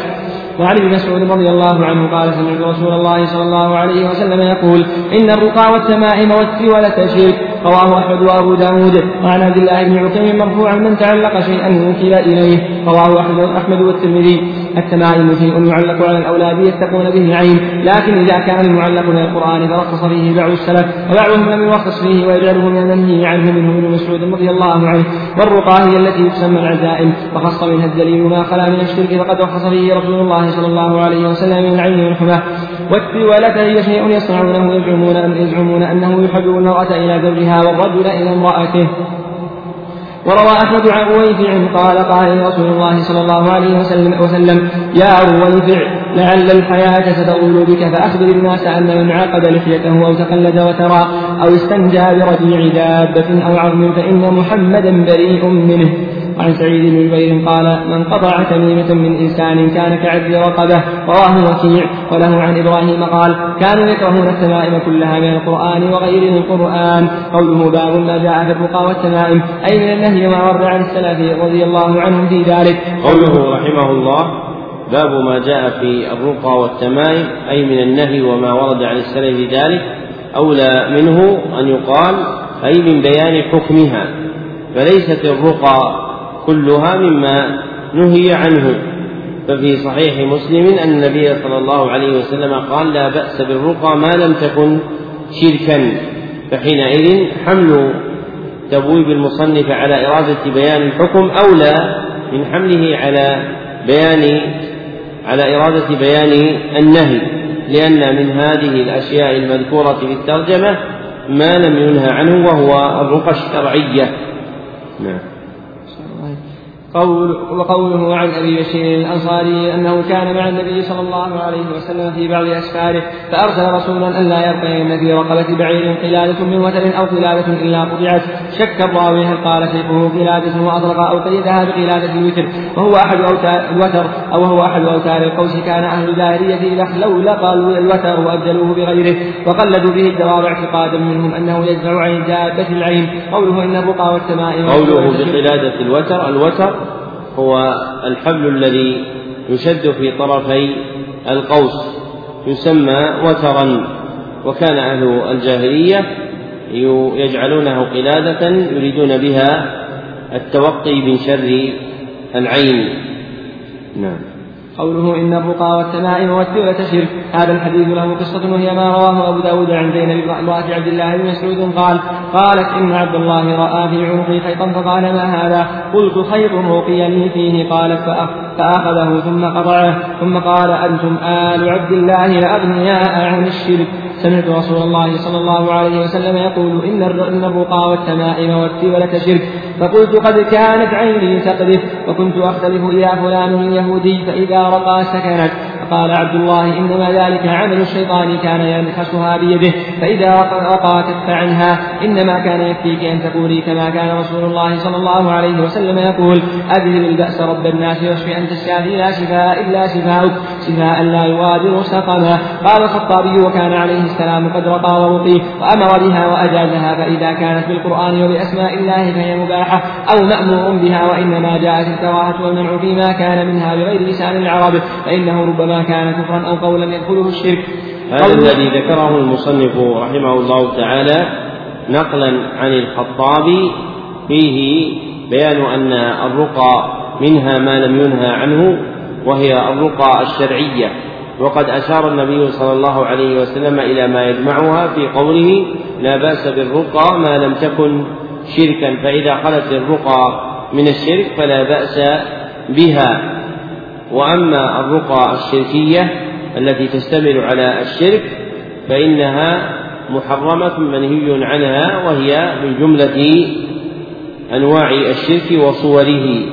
فالنهي عن الرقى مخصوص بالنهي عن الرقى الشركية دون الشرعية. وتقدم أن الرقية هي عودة ملفوظة ينفت بها على المريض وغيره. نعم. قوله من تعلق شيئا وكل إليه أي وكله الله إلى ذلك الشيء الذي تعلقه فمن تعلق بالله وفوض أمره إليه كفاه ومن تعلق بغيره وكله الله إليه وخذله قال الله تعالى ومن يتوكل على الله فهو حسبه أي كافيه. قوله عن رويفع قال قال لي رسول الله صلى الله عليه وسلم يا رويفع لعل الحياة ستطول بك فيه علم من أعلام النبوة فإنه رويفعا طالت حياته إلى سنة ست وخمسين. قوله رحمه الله فإن طالت حياته إلى سنة ست وخمسين ومات بإفريقية وكان آخر الصحابة الذين ماتوا فيها نعم. قوله فأخبر الناس أن من عقد لحيته أي تكبرا وعجب وعجبا ومثله فتل الشوارب وفي الحديث الآخر قص الشوارب وأعف اللحى قوله رحمه الله فأخبر الناس أن من فأخبر الناس أن من عقد لحيته وفسر المصنف العقد بإرادة عقدها على إرادة التكبر والعجب وهذا يذكره كثير من الشراح ولم يذكروا مأخذ التكبر والعجب ولعله إظهار القوة وكمال الصورة. وذكر الأبهري كما في شرح الملا علي قاري على مشكاة المصابيح وجها آخر مما يندرج في جملة التكبر والعجب بالنفس وهي أن العرب كان إذا تزوج أحدهم زوجة واحدة عقد عقدة واحدة وإذا تزوج زوجتين عقد عقدتين وهذا من جملة ما يندرج أيضا في التكبر والعجب. وذكر جماعة من أهل العلم معان أخرى للمقصود بعقد اللحية فقيل إنه نهى عن عقدها لما فيه من مشابهة النساء في تجعيد شعرهن وتعقيده وقيل نهى عن ذلك لأنه من زي الأعاجم الذي يتميزون به فالأعاجم تفعل ذلك. وقيل إنه نهى عنه لأن العرب كانت تفعله تتقي به العين بتشويه الصورة فإن الذي يعقد لحيته يشوه صورته بهذا والحامل له على ذلك ابتغاء دفع العين وكل هذه المعاني محتملة وأشبهها الأخير وإن كان ذاكره قليلا بين أهل العلم وذهب السرقسطي إلى مذهب آخر في هذا الحديث خالف به غيره فزعم أن هذا الحديث وقع فيه غلط وأن لفظه أن من عقد لحاء وذكر في كتاب الدلائل في غريب الحديث أن العرب كانت إذا قضت حجها أخذت من لحاء شجر الحرم ففتلته وجعلته حبالا وأزمة للإبل والخيل لتأمن بذلك من الشر والمكروه. وهذا الذي ذكره السرقسطي في كتاب الدلائل حسن من جهة المعنى لكن الرواية لم تأت به كما ذكره ابن دقيق العيد. فحيث تخلفت الرواية به لم يمكن المصير إليه فإنه شيء يقبل دراية لكن الرواية تأبى فإن الحديث بلفظ من عقد لحيته. نعم. أو أو تقلد وترا يريد تميمة أي حبله في عنقه أو أي حبله في عنقه أو عنق دابته أو استنجى برضيع دابة أو عظم فإن محمدا بريء منه. وفي صحيح مسلم عن مسعود رضي الله عنه مرفوعا لا تستنجوا بالروث ولا العظام فإنه زاد إخوانكم من الجن. قوله من قطع تميمة من إنسان كان كعدل رقبة. أي كعتق رقبة لأنه اعتقه من رق الشيطان. قوله كانوا أي أصحاب عبد الله بن مسعود كانوا رضي الله عنهم. يكرهون التمائم كلها من القرآن وغير القرآن. قوله رحمه الله أي أصحاب عبد الله بن مسعود يكرهون التمائم. والكراهة ها هنا للتحريم فإن من السلف من يطلق الكراهة ويريد بها التحريم كما ذكره ابن القيم في إعلام الموقعين وتلميذه ابن رجب في جامع العلوم والحكم. وقول إبراهيم كانوا يريد به أصحاب ابن مسعود فإذا وجدت فعلا مضافا إلى ما يدل على الجمع في كلام إبراهيم النخعي فاعلم أنه يريد بذلك أصحاب ابن مسعود دون غيرهم نعم. وقال عبد الله بن عمرو وغيره يجوز تعليق التمائم التي من القرآن وأسماء الله وصفاته وحملوا الحديث على التمائم التي فيها شرك والله أعلم. أشار المصنف في آخر الباب إلى القول الثاني في تعليق التمائم القرآنية فإن من أهل العلم من يرى جواز تعليق التمائم إذا كانت من القرآن أو بأسماء الله وصفاته. والقول الثاني عدم الجواز وهو القول الصحيح. فلا يجوز تعليق التمائم ولو كانت من القرآن.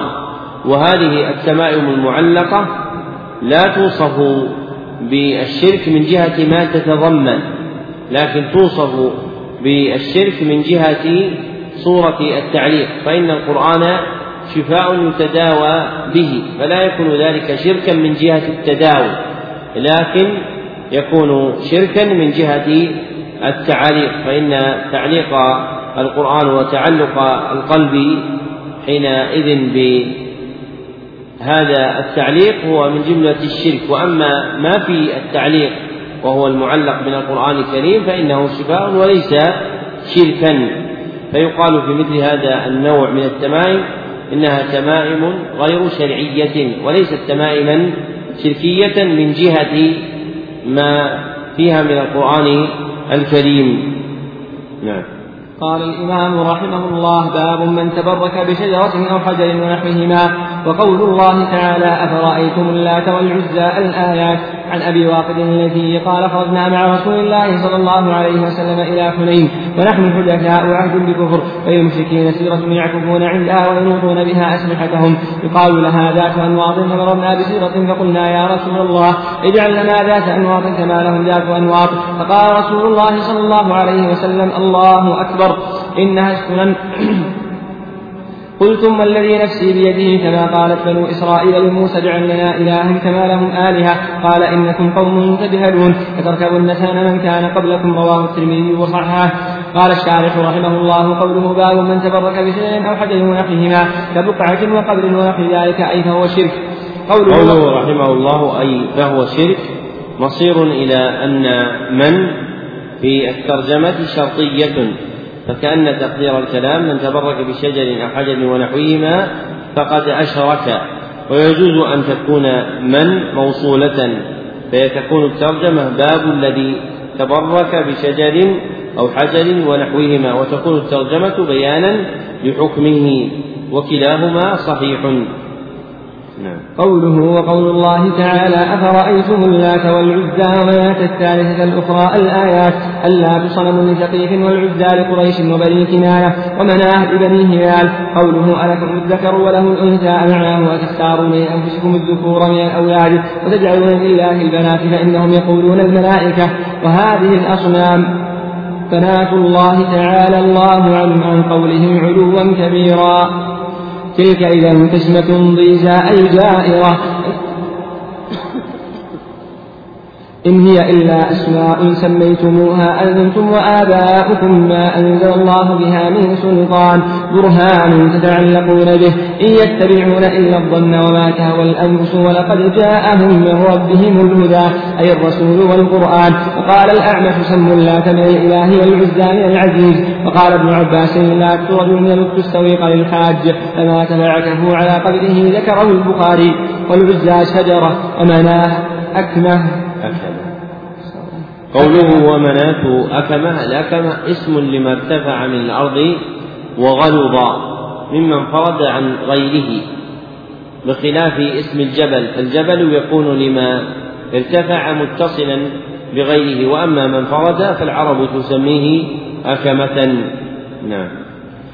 فمن يشرك بقبور الصالحين أو مع الله وطلب منهم جلب المنافع ودفع المضار أو اعتقد من الأشجار والأحجار فقد شابه المشركين في عبادتهم هذه الأوثان وعبد مع الله ما لا يملك له ضرا ولا نفعا ولا موتا ولا حياة ولا نشورا. قوله خرجنا مع رسول الله صلى الله عليه وسلم إلى حنين. ونحن حدثاء عهد بكفر أي قريب عهد بالكفر. وهم من مسلمة الفتح. وفيه دليل على أن غيرهم ممن تقدم إسلامه لا يجهل هذا. قوله وللمشركين شجرة يعكفون عندها أي تبركا بها وتعظيما لها وكانت تعبد من دون الله وينوطون بها أسلحتهم أي يعلقونها عليها للبركة. فقلنا يا رسول الله اجعل لنا ذات أنواط أي شجرة مثلها كما لهم ذات أنواط فقال رسول الله صلى الله عليه وسلم الله أكبر. وفي رواية سبحان الله والمراد تعظيم الله تعالى وتنزيهه. إنها السنن أي الطرق قلتم والذي نفسي بيده كما قال بنو إسرائيل لموسى اجعل لنا إلها كما لهم آلهة. شبه مقالتهم هذه بقول بني إسرائيل لأن المعنى واحد. ففيه الخوف من الشرك وأن الإنسان قد يستخدم شيئا يظن أنه يقربه إلى الله وهو مما يبتعده وهو مما يبعده. قوله لتركبن سنن أي طرق من كان قبلكم ومناهجهم وفيه علم من أعلام النبوة. قال الإمام رحمه الله باب ما جاء في الذبح غير الله وقول الله تعالى قل إن صلاتي ونسكي ومحياي ومماتي لله رب العالمين لا شريك له الآية. وقوله فصل لربك وانحر. عن علي رضي الله عنه قال حدثني رسول الله صلى الله عليه وسلم بأربع كلمات. لعن الله من ذبح لغير الله لعن الله من لعن والديه لعن الله من أوى محدثا لعن الله من غير منار الأرض رواه مسلم. قال ابن شهاب أن رسول الله صلى الله عليه وسلم قال دخل الجنة رجل في ذباب ودخل النار رجل في ذباب. قالوا يا كيف ذلك يا رسول الله. قال مر رجلان على قوم لهم صنم لا يجوزه أحد حتى يقرب له شيئا. فقالوا لأحدهما قرب. قال ليس عندي شيء أقرب. قالوا قرب له ذبابا. فقرب ذبابا فخلوا سبيله فدخل النار. فقال للآخر فقالوا للآخر قرب. فقال ما كنت لأقرب لأحد شيئا من دون الله عز وجل. فضرب فضربوا عنقة فدخل الجنة رواه أحمد. قوله باب ما جاء قال الشارح رحمه الله قوله باب ما جاء في الذبح لغير الله أمن الوعيد وأنه شرك بالله عز وجل. قوله وقول الله تعالى قل إن صلاتي ونسكي ومحياي ومماتي لله رب العالمين لا شريك له وبذلك أمرت وأنا أول المسلمين. يقول تعالى قل يا محمد قل يا محمد لهؤلاء المشركين الذين يعبدون غير الله ويذبحون له. إن صلاتي ونسكي ذبحي ومحياي ومماتي. ما آتيه في حياتي وما أموت عليه من الإيمان والعمل الصالح لله رب العالمين خالصا لوجهه. لا شريك له وبذلك الإخلاص أمرت. وأنا أول المسلمين أي من هذه الأمة. قوله وقوله تعالى فصل لربك وانحر. أمره الله أن يداوم على الصلاة مخلصا وينحر للبدن على اسمه وحده بخلاف ما عليه المشركون من السجود لغير الله والذبح لغير والذبح على غير اسمه. قوله لعن الله من ذبح لغير الله كمن يذبح للجن أو القبر أو الكواكب لأنه مما أهل به لغير الله. فذكر إبراهيم المروزي أن ما ذبح عند استقبال السلطان تقربا إليه أفتى أهل البخارى بتحريمه, بتحريمه لأنه مما أهل لغير الله لأنه مما أهل به لغير الله. قوله لأنه مما أهل به لغير الله أي فعل تعظيما له. والذبح لا يفعل تعظيما إلا لله سبحانه وتعالى. قوله لعن الله من لعن والديه وفي الحديث الآخر من الكبائر شتم الرجل والديه. قالوا يا رسول الله وهل يشتم الرجل والديه؟ قال نعم يسب أبا الرجل فيسب أباه ويسب أمه فيسب أمه. قوله لعن الله من آوى محدثا أي منعه من أن يؤخذ منه الحق الذي وجب عليه. قوله لعن الله من غير منار الأرض أي معالمها وحدودها. وفي الحديث الآخر من ظلم شبرا من الأرض طوقه يوم القيامة طوقه يوم القيامة من سبع أراضين.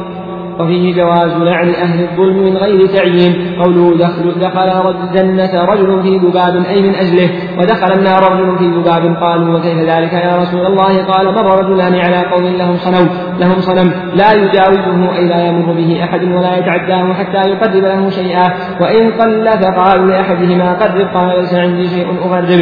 قال له قرب ولو ذبابا فقرب ذبابا فخلوا سبيله فدخل النار. فيه بيان عظمة الشرك ولو في شيء قليل وأنه يوجب النار. وفيه أن عمل القلب هو المقصود الأعظم. قوله وقالوا للآخر قوله وفيه أن عمل القلب هو المقصود الأعظم لأن من ذبح الذباب فعله تقربا قاصدا تعظيم الصنم فلم يفعله تخلصا وإنما أجابهم إلى ما دعوه معظما لصنمهم كتعظيمهم. نعم. فيه فيه بيان عظمة الشرك ولو في شيء قليل وأنه يوجب النار وفيه أن عمل القلب هو المقصود الأعظم. قوله وقالوا للآخر قرب قال ما كنت لأقرب شيئا لأحد شيئا دون الله عز وجل فضربوا عنقه ودخل الجنة. فيه بيان فضيلة التوحيد والإخلاص وفيه معرفة قبح الشرك في قلوب المؤمنين. كيف صبر على القتل ولم يوافقهم على طيبتهم مع كونهم لم يطلبوا منه إلا العمل الظاهر والله أعلم. قوله مع كونهم لم يطلبوا منه إلا العمل الظاهر أي ذبح الذباب فلو فعله تخلصا منهم من غير مواطأة قلبه لم يقدح ذلك في حقه لكنه عظم عليه فعل الشرك وقبح في نفسه فلم يجبهم إلى طلبتهم تعظيما لتوحيد الله سبحانه وتعالى. وهذا الحديث الذي ذكره المصنف وجعله من رواية طارق بن شهاب وعزاه إلى أحمد هو في كتاب الزهد لأحمد من رواية طارق بن شهاب عن سلمان الفارسي عن سلمان الفارسي رضي الله عنه وإسناده صحيح ومثله لا يقال من قبل الرأي لأنه من الأخبار المغيبة وهو خبر عن أمة سابقة وما كان كذلك لم يكن مما يقال من جهة الرأي فيكون له حكم الرفع نعم. قال الإمام رحمه الله باب لا يذبح لله بمكان ذبح فيه لغير الله. يذبح. باب لا يذبح لله بمكان يذبح فيه لغير الله. وقول الله تعالى لا تقم فيه أبدا الآية عن ثابت بن الضحاك رضي الله عنه قال نذر رجل أن ينحر, أن ينحر إبلا ببوانة. فسأل النبي صلى الله عليه وسلم فقال هل كان هل كان فيها وثن من أوثان الجاهلية يعبد؟ قالوا لا قال فهل كان فيها عيد من أعيادهم؟ قالوا لا فقال رسول الله صلى الله عليه وسلم أوف بنذرك فإنه لا وفاء لنذر في معصية الله ولا فيما لا يملك ابن آدم رواه أبو داود وإسناده على شرطهما قال الشارح رحمه الله قوله باب لا يذبح لله بمكان يذبح فيه لغير الله وقول الله تعالى لا تقم فيه أبدا. مناسبة الآية للترجمة أن المواضع المعدة للذبح لغير الله يجب اجتناب الذبح فيها لله كما أن مسجد الضرار لما وعد لمعصية الله صار محل غضب الله فلا تجوز الصلاة فيه. فلا تجوز فيه الصلاة. قوله نذر رجل أن ينحر إبلا ببوانة موضع فيه تهامة فسأل النبي صلى الله عليه وسلم فقال هل كان فيها وثن من أوثان الجاهلية يعبد؟ قالوا لا فيه المنع من الوفاء بالنذر إذا كان في المكان وثن ولو بعد زواله قال فهل كان فيها عيد من أعيادهم؟ قالوا لا. المراد بالعيد هنا الاجتماع المعتاد عند أهل الجاهلية.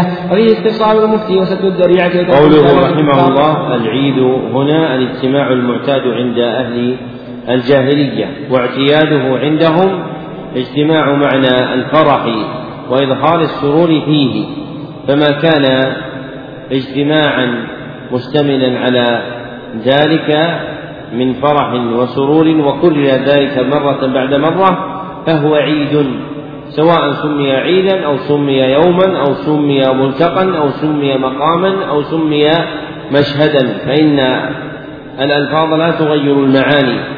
والأحكام معلقة بالحقائق والمعاني دون الألفاظ والمباني. نعم. قال فقال فيه استفصال المفتي وسد ذريعة وترك مشابهة الكفار. قوله فقال رسول الله صلى الله عليه وسلم أوف بنذرك فإنه لا وفاء يدرك في معصية الله فيه دليل على أنه نذر معصية. لو كان في الموضع وثن أو عيد من أعياد الجاهلية. قوله ولا فيما لا يملك ابن آدم. أي إذا نظر عتق عبد فلان أو نحر هذه الناقة وهو لا يملكها فعليه كفارة يمين ولا نذر عليه. وكذلك نذر المعصية والله أعلم. قوله وكذلك نذر المعصية أي فيه كفارة هي كفارة اليمين. فمن نذر نذر معصية لم يجوز له أن يفعله وتجب عليه كفارة اليمين في أصح قولي أهل العلم ما في صحيح مسلم أن النبي صلى الله عليه وسلم قال كفارة النذر كفارة اليمين. نعم. قال الإمام رحمه الله باب من الشرك النذر لغير الله وقول الله تعالى يوفون بالنذر ويخافون يوما كان شره مستطيرا وقوله وما أنفقتم من نفقة أو نذرتم من نذر فإن الله يعلمه. وفي صحيح عن عائشة رضي الله عنها أن رسول الله صلى الله عليه وسلم قال من نذر أن يطيع الله فليطعه ومن نذر أن يعصي الله فلا يعصه. قال الشارح رحمه الله قوله باب من الشرك النذر لغير الله تعالى أي لكونه عبادة يجب الوفاء به إذا نذره لله. فيكون النذر لغير الله تعالى شركا بالعبادة قوله وقول الله تعالى يوفون بالنذر أي بما نذروه طاعة طاعة لله وتقربا إليه ويخافون يوما كان شره مستطيرا أي منتشرا فيتركون معصيته. فدلت الآية على وجوب الوفاء بالنذر ومدح ومدح من فعل ذلك طاعة لله ووفاء بما تقرب به إليه. قوله وقوله تعالى وما أنفقتم من نفقة أو نذرتم من نذر فإن الله يعلمه. أي وما أنفقتم من نفقة قليلة أو كثيرة حق أو باطل أو نذرتم من نذر في طاعة أو معصية فإن الله يعلمه فيجازيكم عليه. وما للظالمين من أنصار. وما للظالمين أي الذين يضعون المال في غير موضعه من أنصار أي ينصرونهم ويمنعونهم من العقوبة. قوله من نذر أن يطيع الله فيطعه أي فليفعل ما نذره من طاعة الله. ومن نذر أن يعصي أن يعصي الله فلا يعصه. زاد الطحاوي وليكفر عن يمينه. ذكر المصنف رحمه الله تعالى بيان معاني الأدلة المذكورة في هذا الباب وليس في شيء منها ما ترجم به المصنف صراحة فليس فيها خبر عن أن من نذر لغير الله فقد أشرك لكن ذلك يستدل به من جهة الأدلة في دلالتها على أن النذر عبادة فإذا كان النذر عبادة فإن صرفها إلى الله توحيد وتحويلها إلى غيره شرك وتمديد فمن هذه الجهة صارت الأدلة المذكورة في الباب دالة على مقصود المصنف من الترجمة. نعم. الله قال إمام الدعوة رحمه الله باب من الشرك الاستعاذة بغير الله وقول الله تعالى وأنه كان رجال من الإنس يعودون برجال من الجن فزادوهم رهقا. عن قولة بنت حكيم رضي الله عنها قالت سمعت رسول الله صلى الله عليه وسلم يقول من نزل منزلا فقال أعوذ بكلمات الله التامات من شر ما خلق لم يضره شيء حتى يرحم منزله ذلك. رواه مسلم.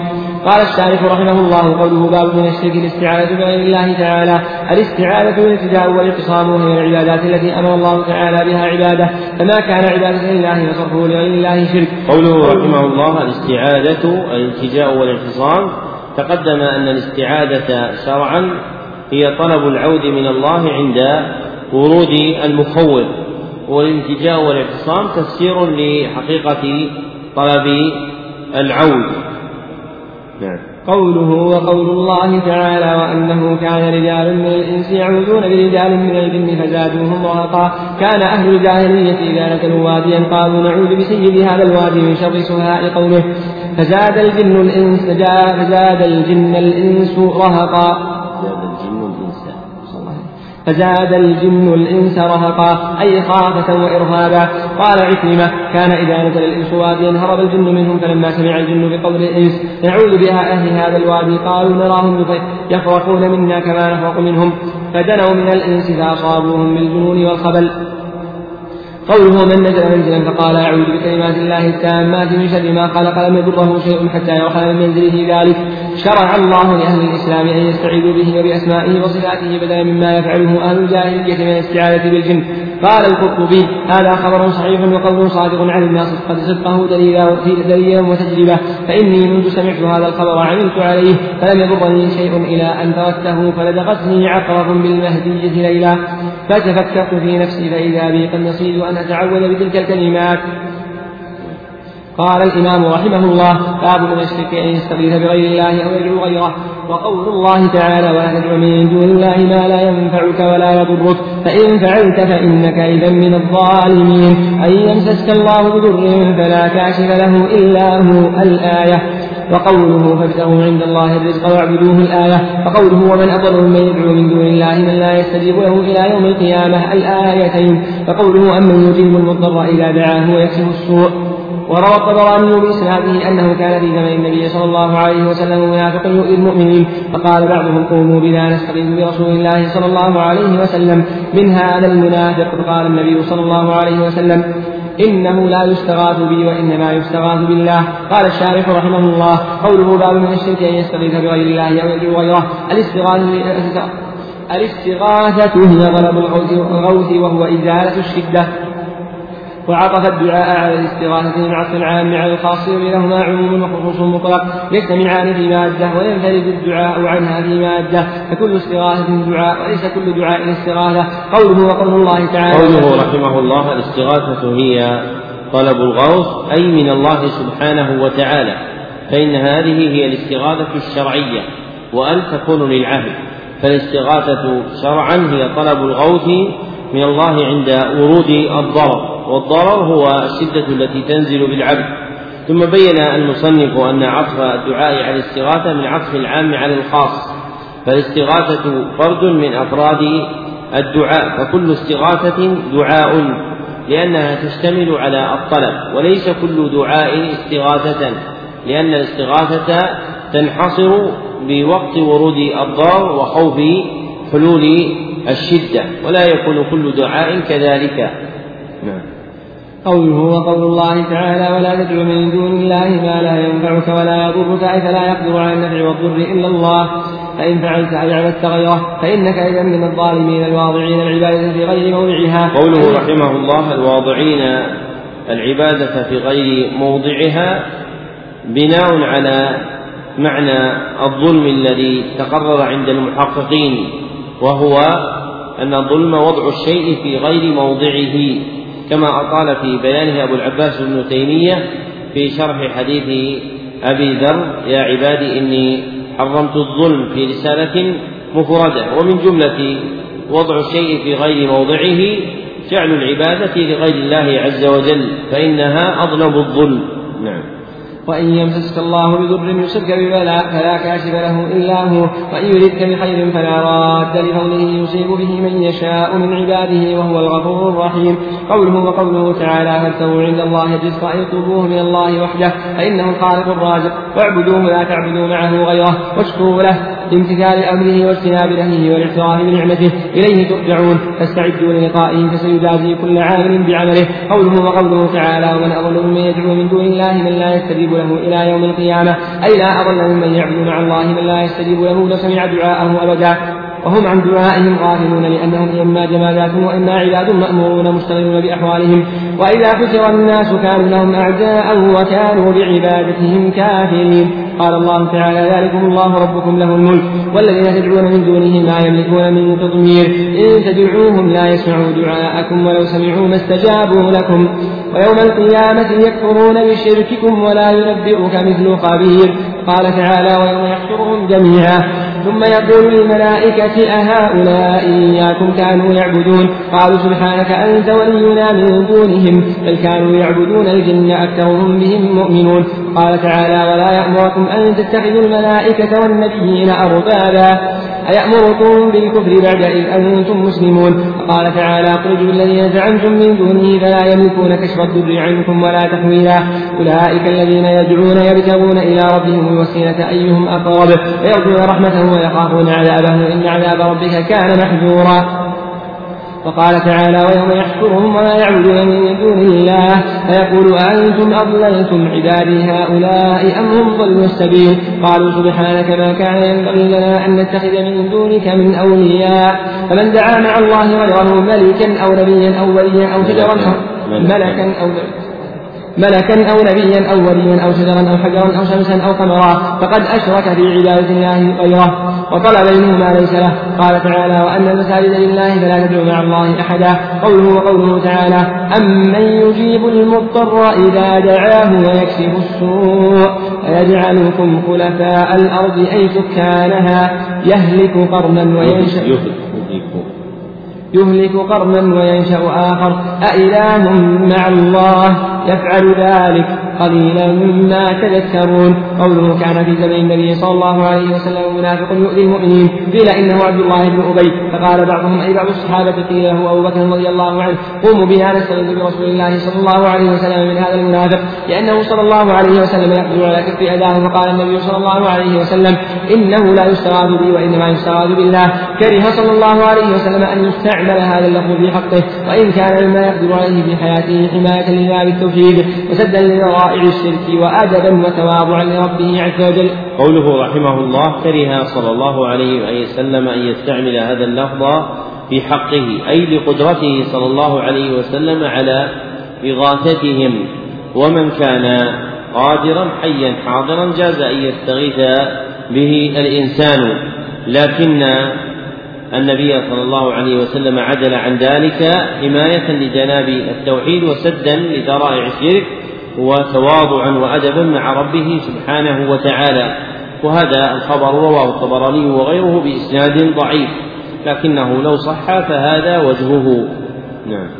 باب قول الله تعالى أيشركون ما لا يخلق شيئا ولا وهم يخلقون ولا يستطيعون لهم نصرا الآية وقوله والذين تدعون من دونه ما يملكون من تضمير الآية. وفي صحيح عن أنس قال شد النبي صلى الله عليه وسلم يوم أحد وكسرت رباعيته فقال كيف يفلح قوم شدوا نبيهم فنزلت ليس لك من الأمر شيء. وفيه عن ابن عمر رضي الله عنهما أنه سمع رسول الله صلى الله عليه وسلم يقول إذا رفع رأسه من الركوع في الركعة الأخيرة من الفجر اللهم ألعن فلانا وفلانا بعدما يقول سمع الله من حمده ربنا ولك الحمد فأنزل الله ليس لك من الأمر شيء. وفي رواية يدعو على صفوان بن أمية وسهيل بن عمرو بن عمرو والحارث بن هشام فنزلت ليس لك من الأمر شيء. وفيه عن أبي هريرة رضي الله عنه قال قام فينا رسول الله صلى الله عليه وسلم حين أنزل عليه وأنزل عشيرتك الأقربين. فقال يا معشر قريش أو كلمة نحوها اشتروا أنفسكم. لا أغني عنكم من الله شيئا. يا عباس بن عبد المطلب لا أغني عنك من الله شيئا. يا صفية عمة رسول الله صلى الله عليه وسلم لا أغني عنك من الله شيئا. ويا فاطمة بنت محمد سليني من مالي ما شئت لا أغني عنك من الله شيئا. قال الشارح رحمه الله قوله باب قول الله تعالى يشركون ما لا يخلق شيئا من الأنداد والأصنام والأوثان وهم يخلقون أي هم مخلوقون مربوبون.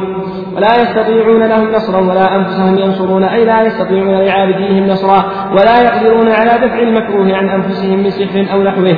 قوله وقوله تعالى والذين تدعون من دونه ما يملكون من قطمير يخبر تعالى أن آلهتهم التي يعبدونها لا يملكون شيئا حتى لفافة حتى لفافة النوى. هذا عام في الملائكة والأنبياء والأصنام وغيرها كما قال تعالى قل ادعوا الذين زعمتم من دون الله لا يملكون مثقال ذرة في السماوات ولا في الأرض وما لهم فيهما من شرك وما له منهم من ظهير. ولا تنفع الشفاعة عنده إلا لمن أذن له. حتى إذا فزع عن قلوبهم قالوا ماذا قال ربكم؟ قالوا الحق وهو العلي الكبير. قوله شج النبي صلى الله عليه وسلم يوم أحد وكسرت رباعيته فقال كيف يفلح رباعيته وكسرت رباعيته فقال كيف يفلح قوم شجوا نبيهم فنزلت ليس لك من الأمر شيء؟ قال ابن عطية.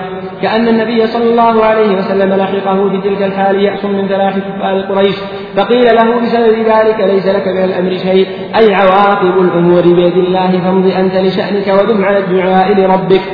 قوله أو يتوب عليهم أو يعذبهم فإنهم ظالمون أي استحقوا العذاب بظلمهم قال النووي. وفي هذا وقوع الأسقام والابتلاء بالأنبياء صلوات الله وسلامه عليهم. لينالوا بذلك جزيل الأجر والثواب ويتعرف الأمم ما أصابهم فيأتسوا فيأتسوا فيتأسوا بهم. قوله عن ابن عمر أنه سمع رسول الله صلى الله عليه وسلم يقول إذا رفع رأسه من الركوع في الركعة الأخيرة من الفجر اللهم لعن فلانا وفلانا. وفي رواية يدعو على صفوان بن أمية وسهيل بن عمرو والحارث بن هشام. وذلك لأنهم رؤوس المشركين. يوم أحد هم وأبو سفيان بن حرب فأنزل الله ليس لك من الأمر شيء أو يتوب عليهم, عليهم أو يعذبهم فإنهم ظالمون. فتابع عليهم فأسلموا وحسن إسلامهم. وفي هذا ما يبين بطلان ما يعتقده عباد القبور عباد القبور في الأنبياء والصالحين أنهم يعلمون الغيب وينفعون من وينفعون من دعاهم ويمنعون من لاذ بحماهم بل الأمر كله لله سبحانه وتعالى.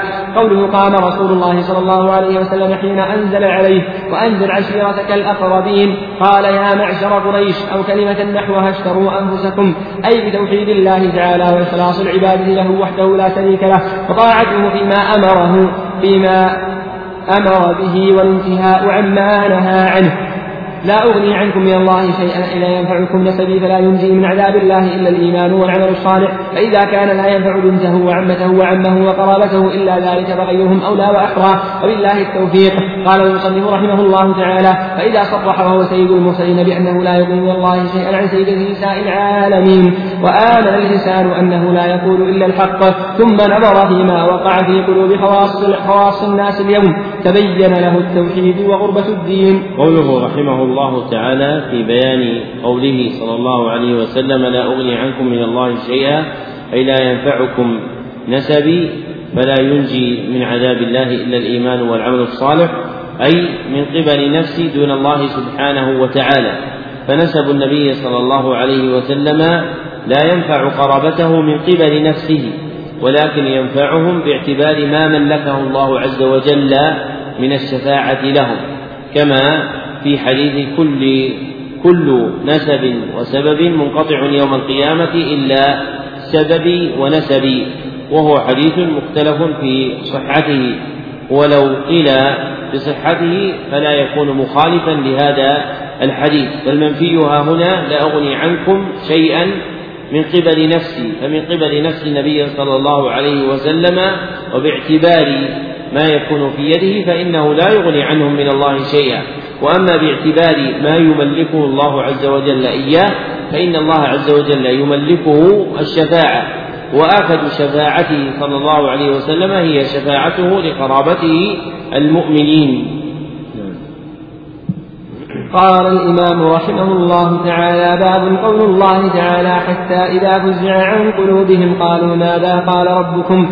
قالوا الحق وهو العلي الكبير. في عن أبي هريرة رضي الله عنه عن النبي صلى الله عليه وسلم قال إذا قضى الله الأمر في السماء روت الملائكة بأجنحتها خضعانا لقوله كأنه سلسلة على صفوان ينقذهم ذلك حتى إذا فزع عن قلوبهم قالوا ماذا قال ربكم؟ قالوا الحق وهو العلي الكبير. فيسمعها مسترق السمع ومسترق السمع هكذا بعضه فوق بعض. وصفه سفيان بكفه فحركها ومدد بين أصابعه فيسمع الكلمة فيلقيها إلى من تحته ثم يلقيها الآخر إلى إلى من تحته حتى يلقيها على لسان الساحر أو الكاهن. فربما أدركه الشهاب قبل أن يلقيها وربما ألقاها قبل أن يدركه. فيكذب معها مئة كذبة فيقال أليس قد قال لنا يوم كذا وكذا كذا وكذا؟ فيصدق بتلك الكلمة التي سمعت من السماء. وعن نواس بن سمعان رضي الله عنه قال قال رسول الله صلى الله عليه وسلم إذا أراد الله تعالى أن يحيي بالأمر تكلم بالوحي أخذت السماوات منه رجفة أو قال رعدة شديدة خوفا من الله عز وجل فإذا سمع ذلك أهل السماوات صعقوا وخروا لله سجدا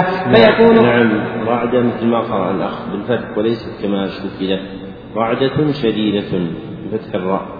نعم. فإذا سمع ذلك أهل السماوات صعقوا وخروا لله سجدا فيكون أول من يرفع رأسه جبريل فيكلمه الله من وحيه بما أراد. ثم يمر جبريل على الملائكة كلما مر بسماء سأله ملائكتها ماذا قال ربنا يا جبريل؟ فيقول جبريل قال الحق وهو العلي الكبير فيقولون كلهم مثل ما قال جبريل. فينتهي جبريل بالوحي إلى حيث أمره الله عز وجل. قال الشارح رحمه الله قوله باب قول الله تعالى حتى إذا فزع عن قلوبهم قالوا ماذا قال ربنا ربكم قالوا الحق وهو العلي الكبير. قوله حتى إذا فزع عن قلوبهم أي كشف أي كشف الفزع عنها مما أصابهم عند سماع كلام الله. قالوا أي الملائكة؟ ماذا قال ربكم؟ قالوا الحق أي قالوا قال القول الحق. وهو العلي فله العلو الكامل علو القدر وعلو القهر وعلو الذات. قوله رحمه الله فله العلو الكامل وفسره بعلو القدر وعلو القهر وعلو الذات. على قول من يجعل أنواع العلو ثلاثة والأولى جعلها قسمين فإن علو القهر من جملة علو القدر فالمراد بعلو القدر علو قدر صفاته سبحانه وتعالى كما قال تعالى ولله المثل الأعلى أي الوصف الأعلى كما قال ابن عباس واختاره ابن القيم ومن علو قدره علو قهره لعباده على عباده فإن الله قاهر لعباده. فأنواع العلو هي نوعان اثنان علو الذات وعلو الصفات. والمراد بعلو الصفات علوها في قدرها. نعم. الكبير الذي لا أكبر منه سبحانه وتعالى. قال الله تعالى وما قدر الله حق قدره والأرض جميعا قبضته يوم القيامة والسماوات مطويات بيمينه سبحانه وتعالى عما يشركون وقال تعالى الرحمن على العرش استوى له ما في السماوات وما في الأرض وما بينهما وما تحت الثرى قيل لعبد الله بن مبارك بما نعرف ربنا قال بأنه على عرشه بائن من خلقه. قوله بائن من خلقه أي منفصل عنهم. فإن المباينة هي الانفصال. والله عز وجل منفصل عن خلقه فهو في السماء. نعم. قوله إذا قضى الله الأمر في السماء ضربت الملائكة بأجنحتها خضعانا خضعانا لقوله كأنه سلسلة على صفوان ينفذهم ذلك. أي إذا تكلم الله بالأمر الذي يوحيه إلى جبريل ضربت الملائكة بأجنحتها خضعانا أي خاضعين لقوله كأنه سلسلة على صفوان. أي كأن الصوت المسموع سلسلة على صفوان وهو الحجر الأملس قوله في تفسير هذه الجملة أي كأن الصوت المسموع سلسلة على صفوان وهو الحجر الأملس تبع فيه من قبله من شراح كتاب التوحيد. وهذا الموضع قد أخطأ فيه من تكلم بهذا منهم. فإن هذه الجملة تشبيه محض كما ذكره العلامة ابن عثيمين في شرح كتاب التوحيد. والله عز وجل ليس له شبيه كما قال تعالى ليس كمثله شيء وهو السميع البصير. والصواب أن يكون المراد تشبيه السماع بالسماع وليس تشبيه المسموع بالمسموع كما نص عليه العلامة حافظ الحكم في أعلام السنة المنشورة أعلام السنة المنشورة في اعتقاد في اعتقاد الطائفة المنصورة. فهو نظير قوله صلى الله عليه وسلم إنكم سترون ربكم كما ترون القمر ليلة البدر. فالمشبه ها هنا هو تشبيه الرؤية بالرؤية لا تشبيه المرء بالمرء. فإن الله لا يشبهه شيء. وكذلك في هذا الحديث المقصود تشبيه السماع بالسماع لا تشبيه المسموع بالمسموع والسماع هو ما يقع في أذانهم. وأما المسموع فهو الصوت المتكلم به والصوت المتكلم به ها هنا هو صوت الله سبحانه وتعالى وهو لا يشبه صوت غيره فليس المقصود تشبيه المسموع بالمسموع وإنما تشبيه السماع بالسماع. ومن قال إنه صوت السماء أو صوت الملائكة أو غير ذلك خلاف هذا بل هذه مقالة الجهمية كما ذكره الإمام أحمد رحمه الله تعالى. نعم. ينفذهم ذلك أن يمضي فيهم حتى يفزعوا فلا يزالون كذلك حتى يأتيهم جبريل فيسألونه فيقول جبريل قال الحق وهو العلي الكبير فيقولون, فيقولون كلهم كل كلهم فيقولون كلهم مثل ما قال جبريل فيسمعها مستمع فيقولون كلهم. فيقولون كلهم مثل ما قال جبريل. فيسمعها مستمع السمع أن يسمع الكلمة التي قضاها الله وفي صحيح البخاري عن عائشة مرفوعا إن الملائكة تنزل في العنان وهو السحاب فتذكر الأمر قضي في السماء فتسترق الشياطين السمع فتوحيه إلى الكهان. قوله ومسترق السمع هكذا بعضه فوق بعض. وصفه سفيان أي ابن عيينة بكفه. فحرفها ومدد بين أصابعه فيسمع الكلمة فيلقيها إلى من تحته ثم يلقيها الآخر إلى من تحته حتى يلقيها على لسان الساحر أو الكاهن. فربما أدركه الشهاب أي قوله رضي الله عنه عنه فخرفها أي سفيان وهو ابن عيينة وبدد بين أصابعه. وهذا وصف لحال ركوب مسترق السمع من الجن بعضهم على بعض. كيف صورة هذا؟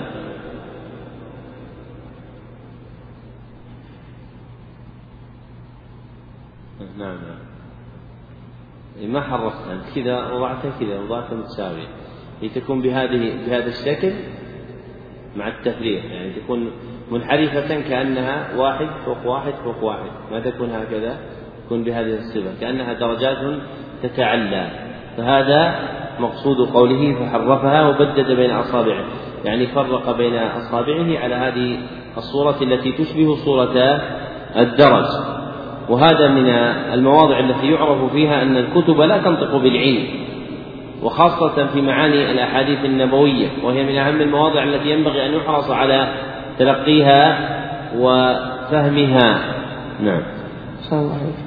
فربما أدركه الشهاب وإن يندم قبل أن يلقيها وربما ألقاها قبل أن يدركه فيكذب معها مئة كذبة مئة كذبة أي الكاهن أو الساحر. فيقال أليس قد قال لنا يوم كذا وكذا كذا وكذا؟ فيصدق بتلك الكلمة التي سمعت من السماء. قال المصنف رحمه الله وفيه قبول النفوس للباطل كيف يتعلقون بواحدة ولا يعتبرون بمئة؟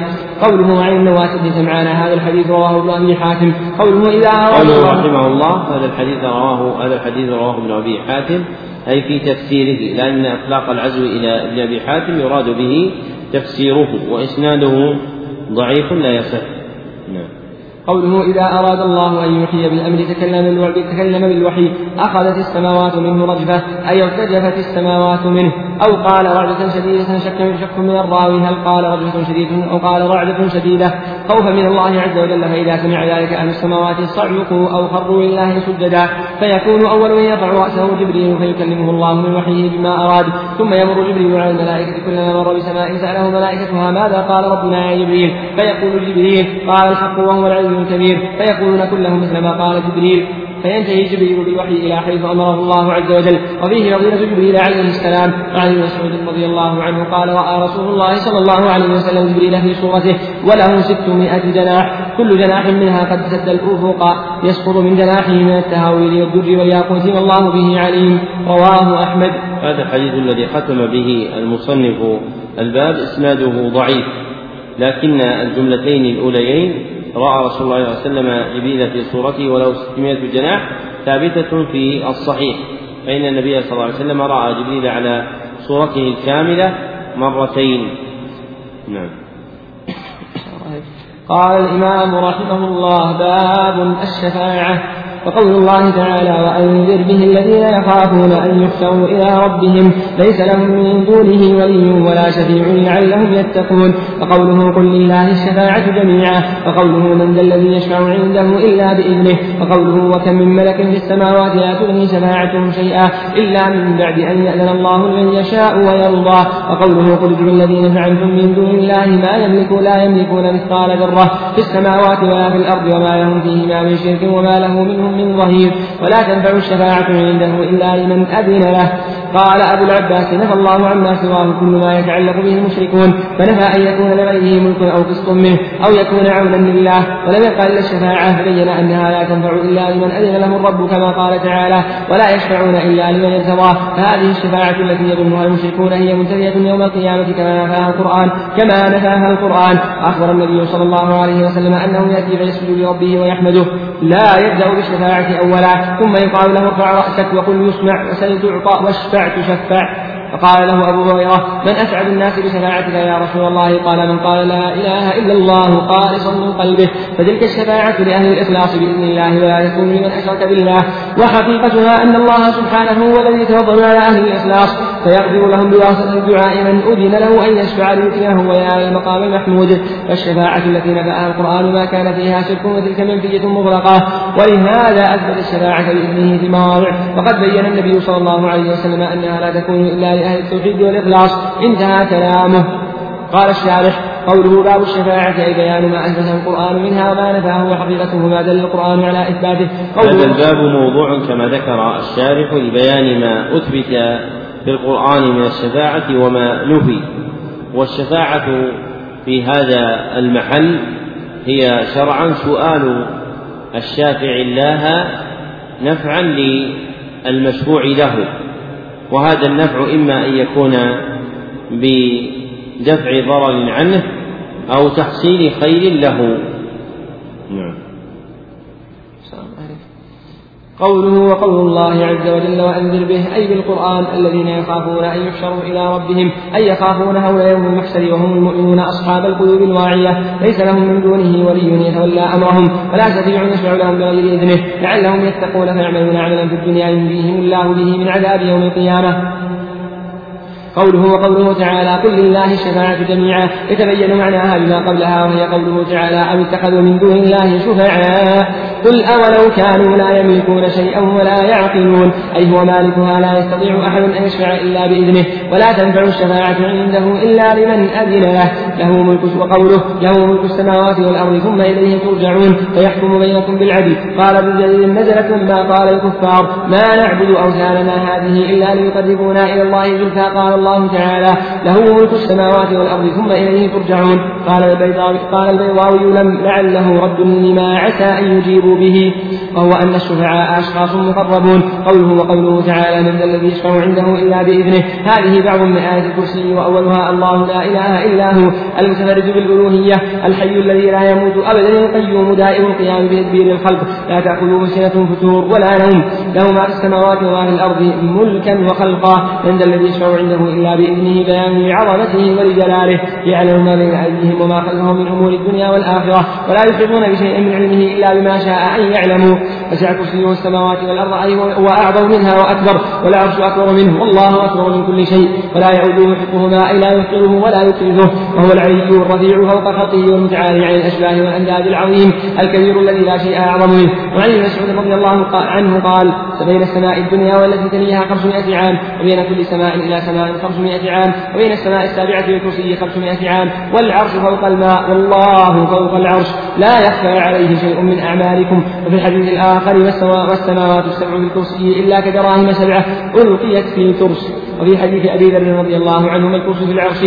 ما الكرسي إلا في العرش إلا كحلقة من حديد ألقيت بين ظهري ثلاث من الأرض.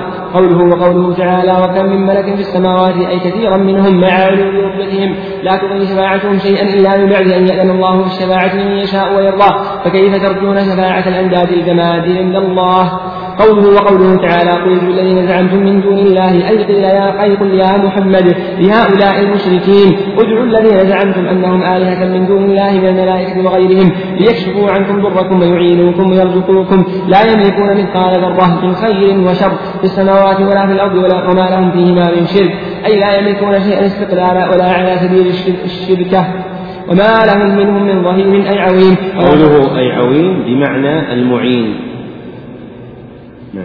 ولا تنفع الشفاعة عنده إلا لمن إلا لمن أذن له. أن يشفع حتى إذا فزع عن قلوبهم أي أزيل الفزع عنها. قالوا ماذا قال ربكم؟ قالوا الحق وهو العلي الكبير له العلو والكبرياء سبحانه وتعالى. وهذه الآية تقطع عروق شجرة الشرك من القلب. قوله قال أبو العباس أي شيخ الإسلام ابن تيمية رحمه الله نفى الله عما سواه كل ما يتعلق به المشركون فنفى أن يكون لغيره ملك أو قسط منه أو يكون عونا لله. فلم يبق إلا الشفاعة فبين أنها لا تنفع إلا لمن أذن له الرب إلى آخره. وهذا تفسير لقوله تعالى قل ادعوا الذين زعمتم من دون الله الآية. والله المستعان. هذا الذي ذكره المصنف من أن الآية المذكورة تقطع عروق شجرة الشرك من القلب. أمر ذكره جماعة من أهل العلم منهم أبو العباس بن تيمية وتلميذه ابن القيم وتلميذه أبو الفداء بن كثير رحمهم الله تعالى. ووجه قطع هذه الآية عمق الشرك من القلب لأنها تضمنت نفي أربعة أصول.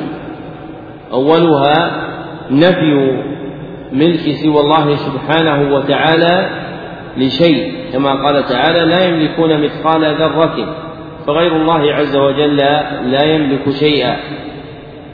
وثانيها نفي وجود شريك له. فما يدعون من هذه الأنداد والأولياء لا يملكون شيئا على جهة الشركة كما لا يملكون شيئا على جهة الاستقلال. وثالثها نفي أن يكون لله عز وجل ظهير معين له فليس أحد من أندادهم ومعظميهم معينا لله عز وجل. ورابعها نفي ملك أحد منهم للشفاعة فلا يملك الشفاعة إلا الله سبحانه وتعالى. كما قال تعالى قل لله الشفاعة جميعا وإنما يملكها الله سبحانه وتعالى من يشاء فيجعله شفيعا. فلإجتماع هذه الأصول الأربعة في الآية صارت مجتثة لعروق شجرة الشرك من القلب. نعم. قال الإمام رحمه الله باب قول الله تعالى إنك لا تهدي من أحببت الآية.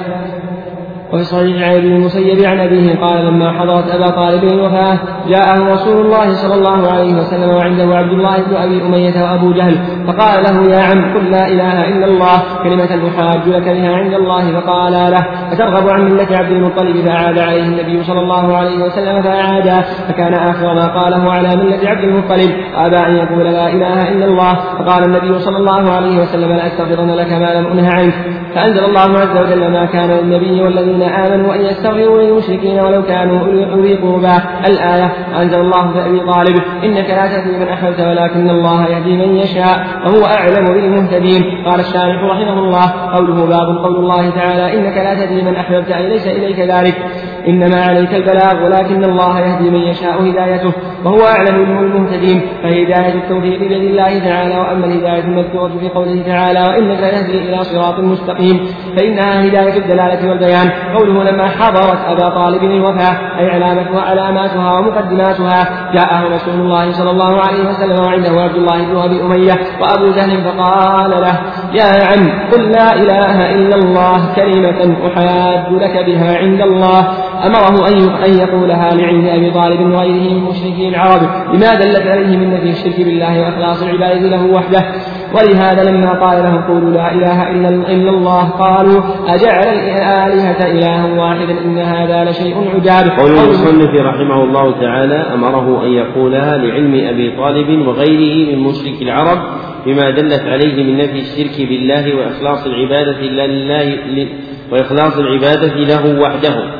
فليس مراد النبي صلى الله عليه وسلم الاكتفاء من أبي طالب بالقول وأن القول كاف في الانتفاع بها لكن أبا طالب وأضرابه من أهل الجاهلية الأولى يعلمون أن قولها مؤذن بالتزام ما تضمنته من معنى وعمل فحين ذلك فالمراد بقوله كلمة أحاج لك بها عند الله أي إذا قالها على ما تعرفه العرب من معناها المقتضي للالتزام بإفراد الله عز وجل بالآل بالتأليه والعبادة دون غيره. ولهذا لما قيل لهم قولوا لا إله إلا الله قالوا أجعل الآلهة إلها واحدا إن هذا لشيء عجاب.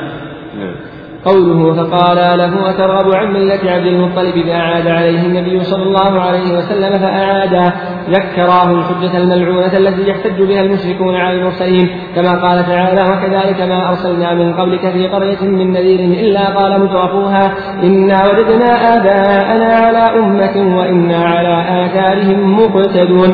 فكان آخر ما قوله ذكراه بالحجة الملعونة التي يحتج بها المشركون على المرسلين أي ما كان عليه الآباء والأجداد الأقدمون فالاحتجاج بعادة الآباء والأجداد من أعظم الحجج الخبيثة التي يحتج بها مخالف الرسل.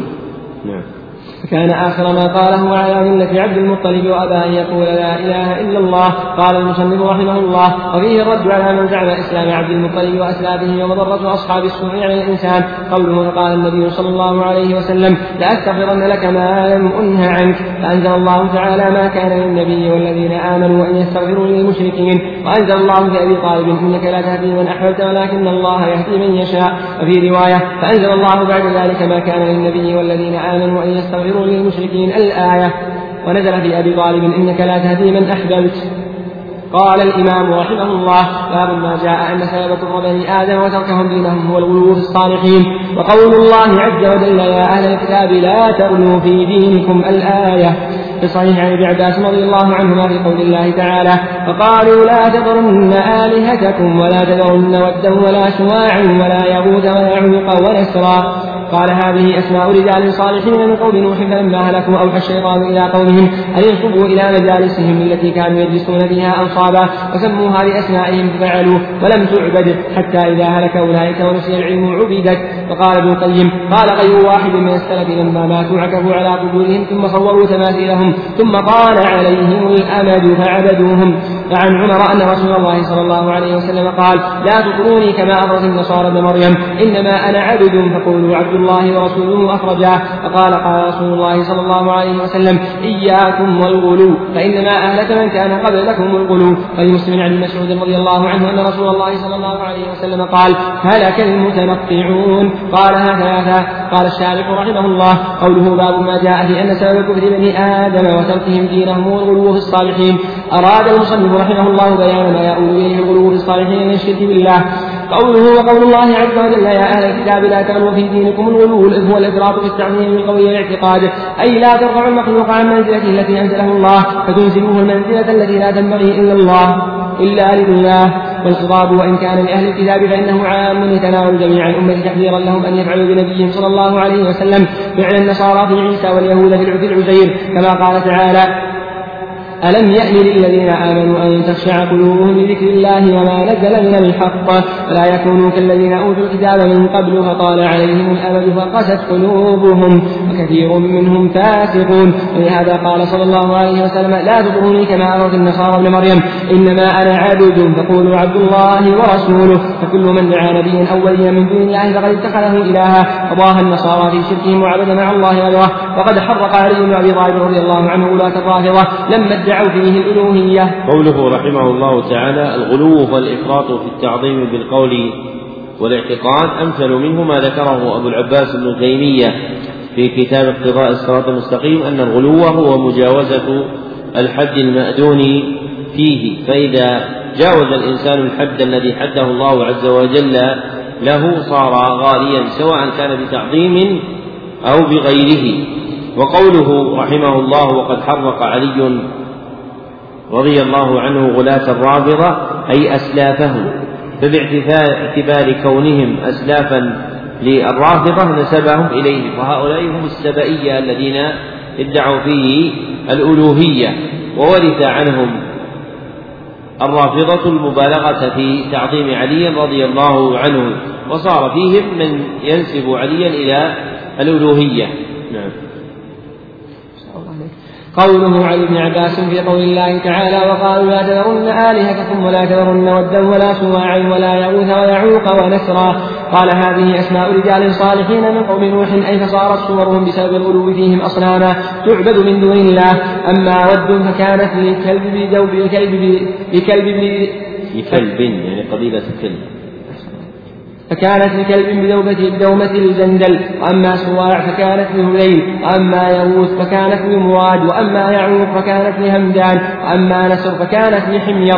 قوله فلما هلكوا أوحى الشيطان إلى قومهم أن انصبوا إلى مجالسهم التي كانوا يجلسون فيها أنصابا فسموها بأسمائهم فعلوا ولم تعبد حتى إذا هلك أولئك ونسي العلم عبدت. رواية البخاري ونسخ العلم عبدت. أي لما درست آثار العلم بذهاب العلماء وعم الجهل حتى صاروا لا يميزون بين التوحيد والشرك عبدوا يعبدوها مع الله ظنا منهم أنهم ينفعهم عند الله. قوله لا تطروني كما اطرت النصارى ابن مريم إنما أنا عبد فقولوا عبد الله ورسوله. الاطراء مجاوزه الحد مجاوزه الحد للمدح فقد وقع في هذا الاطراء كثير من هذه الأمة. فقالوا إن رسول الله صلى الله عليه وسلم يجيب من دعاه ويعلم الغيب الذي لا يعلمه إلا الله. كما استوى ذلك في نظم البوصيري في البردة حيث قال يا أكرم الخلق ما لي من ألوذ به سواك عند حلول الحادث العمم وقال فإن من جودك الدنيا وضرتها ومن علومك علم اللوح والقلم فأي إطراء وأي غلو وأي شرك أعظم من هذا؟ قال الله تعالى قل لا أملك لنفسي نفعا ولا ضرا إلا ما شاء الله. ولو كنت أعلم الغيب لاستكثرت من الخير وما مسني السوء.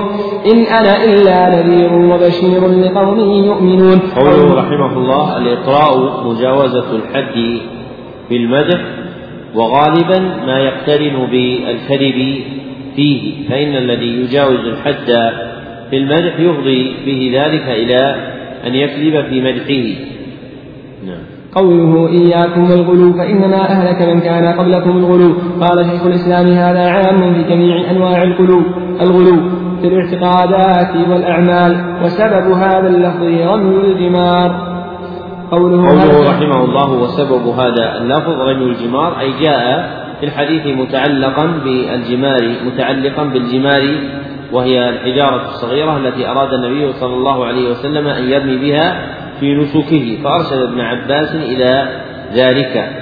نعم. قوله هلك المتنطعون قال الخطابي المتنطع في الشيء المتكلف البحث عن البحث عنه البحث عنه على مذاهب أهل الكلام الداخلين فيما لا يعنيهم الخائضين فيما لا تبلغه عقولهم ومن التنطع الامتناع من المباح مطلقا كالذي يمتنع من أكل اللحم والخبز ومن لبس الكتان والقطن ولا يلبس إلا الصوف ويمتنع من نكاح النساء. ويظن أن هذا من الزهد المستحب انتهى وبالله التوفيق.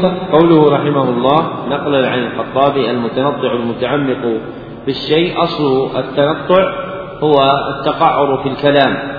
ثم جعل لكل من تعمق في شيء ومن ذلك كلام المتكلمين في العقائد بالأقيسة العقلية والأدلة التي يسمونها يقينية فإنهم يدخلون فيما لا يعنيهم ويخوضون فيما لا تبلغه عقولهم وذلك تنطع. ومنه أيضا الامتناع من المباح الذي أحله الله سبحانه وتعالى. والله سبحانه وتعالى يقول قل من حرم زينة الله التي أخرج لعباده والطيبات من الرزق والامتناع عنها من جملة التنطع وليس ذلك زهدا. فإن حقيقة الزهد هي ترك ما لا ينفع في الآخرة كما ذكره أبو العباس بن تيمية الحفيد وتلميذه ابن القيم. فكل ما لا ينفع في الآخرة تركه زهد. نعم. باب ما جاء من التغليظ في من عبد الله عند قبر رجل صالح فكيف إذا عبده. في الصحيح عن عائشة رضي الله عنها أن أم سلمة ذكرت لرسول الله صلى الله عليه وسلم كنيسة رأتها بأرض الحبشة وما فيها من الصور فقال أولئك إذا مات فيهم الرجل الصالح أو يجوز أولئك لكن الأكمل أن تكون هي المخاطبة أولئك.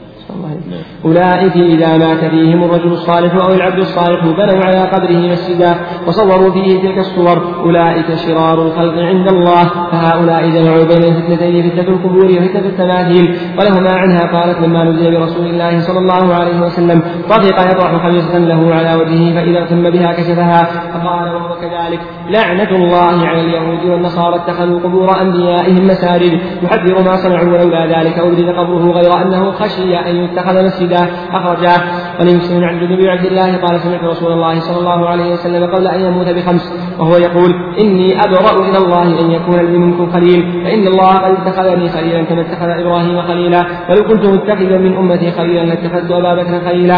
ألا وإن من كان قبلكم كانوا يتخذون قبور أنبيائهم مساجد. ألا فلا تتخذوا القبور مساجد فإني أنهاكم عن ذلك. فقد نهى عنه في آخر حياته ثم إنه لعن وهو في السياق من فعله. والصلاة عندها من ذلك ولم يبنى مسجد وهو معنى قولها خشي أن يتخذ مسجدا خشي أن يتخذ مسجدا. فإن الصحابة لم يكونوا ليبنوا حول قبره مسجدا. يجوز يجوز خشية ويجوز خشية. نعم. فإن الصحابة لم يكونوا يبنوا حول قبره مسجدا فكل موضع قصدت الصلاة فيه فقد اتخذ مسجدا بل كل موضع يصلى فيه يسمى مسجدا. كما قال صلى الله عليه وسلم جعلت لي الأرض مسجدا وطهورا ولأحمد بسند جيد عن مسعود رضي الله عنه مرفوعا إن من شرار الناس عند الله إن من شرار الناس من تدركهم الساعة وهم أحياء والذين يتخذون القبور مساجد. ورواه أبو حاتم في صحيحه. قال الشارح رحمه الله قوله باب ما جاء في السبيل التغليظ في من عبد الله عند قبر رجل صالح فكيف إذا عبده؟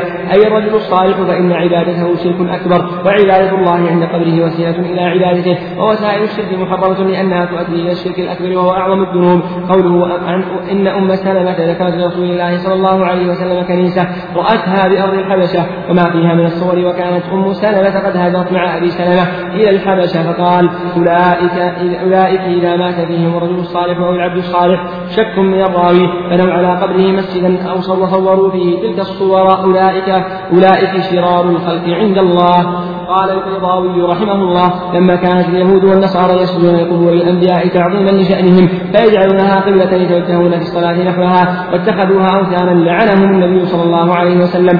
قوله فهؤلاء جمعوا بين فتنتين فتنة القبور وفتنة التماثيل هذا من كلام شيخ الإسلام. ذكره المصنف تنبيها على ما وقع من شدة الفتنة بالقبور والتماثيل فإن الفتنة بالقبور كالفتنة بالأصنام أو أشد. قولها لما نزل برسول الله صلى الله لما نزل برسول الله صلى الله عليه وسلم أي نزل به ملك الموت ملك الموت والملائكة الكرام عليهم السلام. طبق أي جعل يطرح خبيثا له على وجهه فإذا اغتم بها كشفها. فقال وهو كذلك لعن الله اليهود والنصارى اتخذوا قبور أنبيائهم مساجد يحذر ما صنعوا. قال القرطبي وكل ذلك لقطع الذريعة وأدية إلى عبادة من فيها كما كان السبب في عبادة الأصنام. قوله ولولا ذلك لأبرز قبره. أي يعقل للصحابة في البقيع غير أنه خشي أن يتخذ مسجدا قال القرطبي قوله رحمه الله ولولا ذلك لأبرز قبره أي مع قبول الصحابة في البقيع ذهاب منه إلى أن معنى الإبراز هو الإخراج بدفنه مع غيره والصواب أن معنى الإبراز هو إظهاره وإشرافه على الأرض برفعه سواء كان في البقيع أو في الموضع الذي مات فيه صلى الله عليه وسلم. نعم. قال القرطبي ولهذا بالغ المسلمون في سد الذريعة لقبر النبي صلى الله عليه وسلم فآلوا شيطان تربته وسدوا المداخل إليها وجعلوها محدقة لقبره صلى الله عليه وسلم ثم خافوا أن يتخذ موضع قبره قبلة إذ كان مستقبل المصلين فتصور فتصور الصلاة إليه بصورة العبادة فبنوا جدارين من ركني القبر الشماليين وحرفوهما حتى التقيا على زاوية مثلثة من ناحية الشمال حتى لا يتمكن أحد من استقبال قبره انتهى قوله إني أبرأ إلى الله أن يكون لي منكم خليل الخليل هو المحبوب غاية الحب. قال القرطبي وإنما كان ذلك لأن قلبه صلى الله عليه وسلم قد امتلأ بما تخلله من محبة الله وتعظيمه ومعرفته فلا يسع فلا يسع كل تغيره. قوله فإن الله قد اتخذني خليلا كما اتخذ إبراهيم خليلا. قال الدجاج معنى الخليل الذي ليس في محبته خلل والخلة الصداقة. فسمي خليلا لأن الله أحبه واصطفاه قوله ولو كنت متخذا من أمتي خليلا لاتخذت أبا بكر خليلا.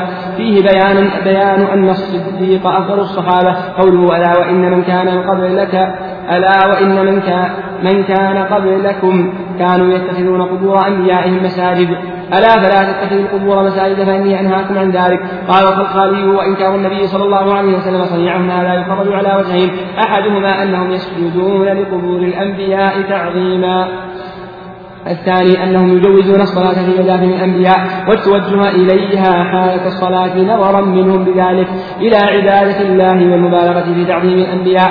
والأول هو الشرك الجلي والثاني الخفي فلذلك استحق اللعن قوله إن من شرار هذا الذي ذكره الخلقاني رحمه الله تعالى من أحسن الكلام وهو كلام رجل منسوب إلى الشافعية وليس كلام رجل ينسب إلى مذهب التيمية أو الوهابية فإن النبي صلى الله عليه وسلم في نهيه في قوله فلا تتخذوا القبور مساجد ولعنه عن ذلك يشمل شيئين اثنين أحدهما أنهم كانوا يسجدون لقبور الأنبياء تعظيما لها فيسجدون لها وعليها والثاني أنهم يصلون في مدافن الأنبياء ويتوجهون إليها. وكلاهما مما نهي عنه والأول شرك جلي والثاني خفي يوصل إلى عبادتهم. نعم.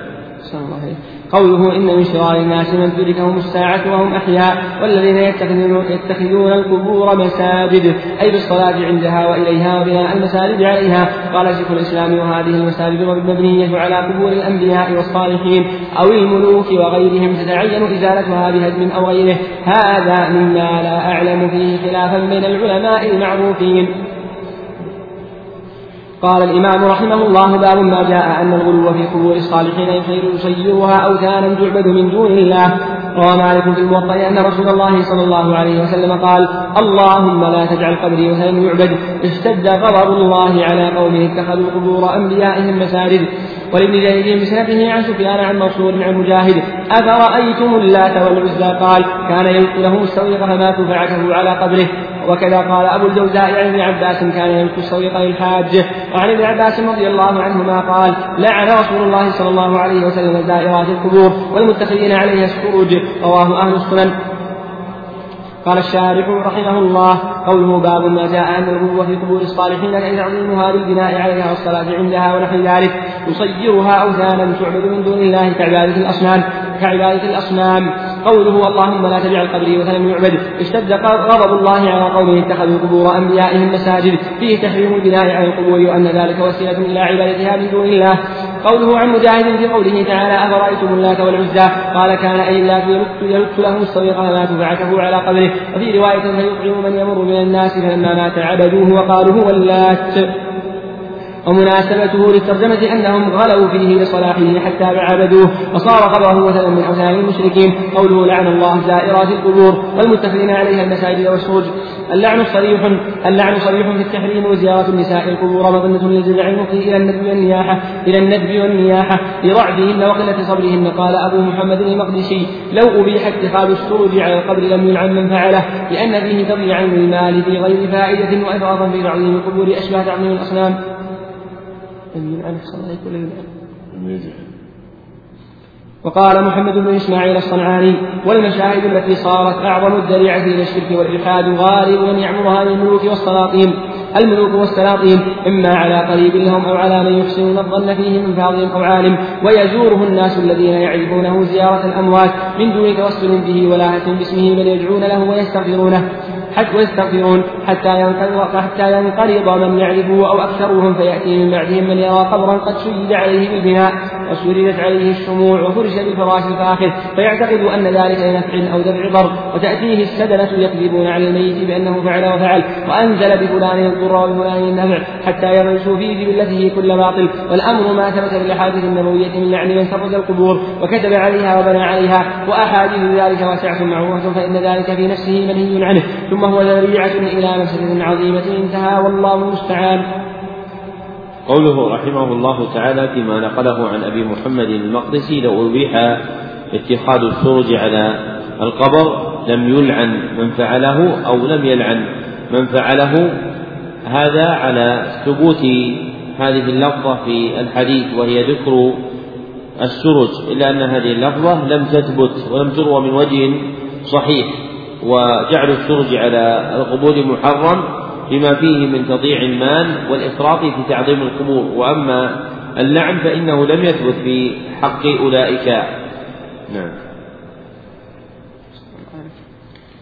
قال الإمام رحمه الله باب ما جاء في حماية المصطفى صلى الله عليه وسلم جناب التوحيد وسده كل طريق يوصل إلى الشرك. وقول الله تعالى لقد جاءكم رسول من أنفسكم عزيز عليه ما عنتم حريص عليكم بالمؤمنين رؤوف رحيم. عن أبي هريرة رضي الله عنه قال قال رسول الله صلى الله عليه وسلم لا تجعلوا بيوتكم قبورا ولا تجعلوا قبري عيدا.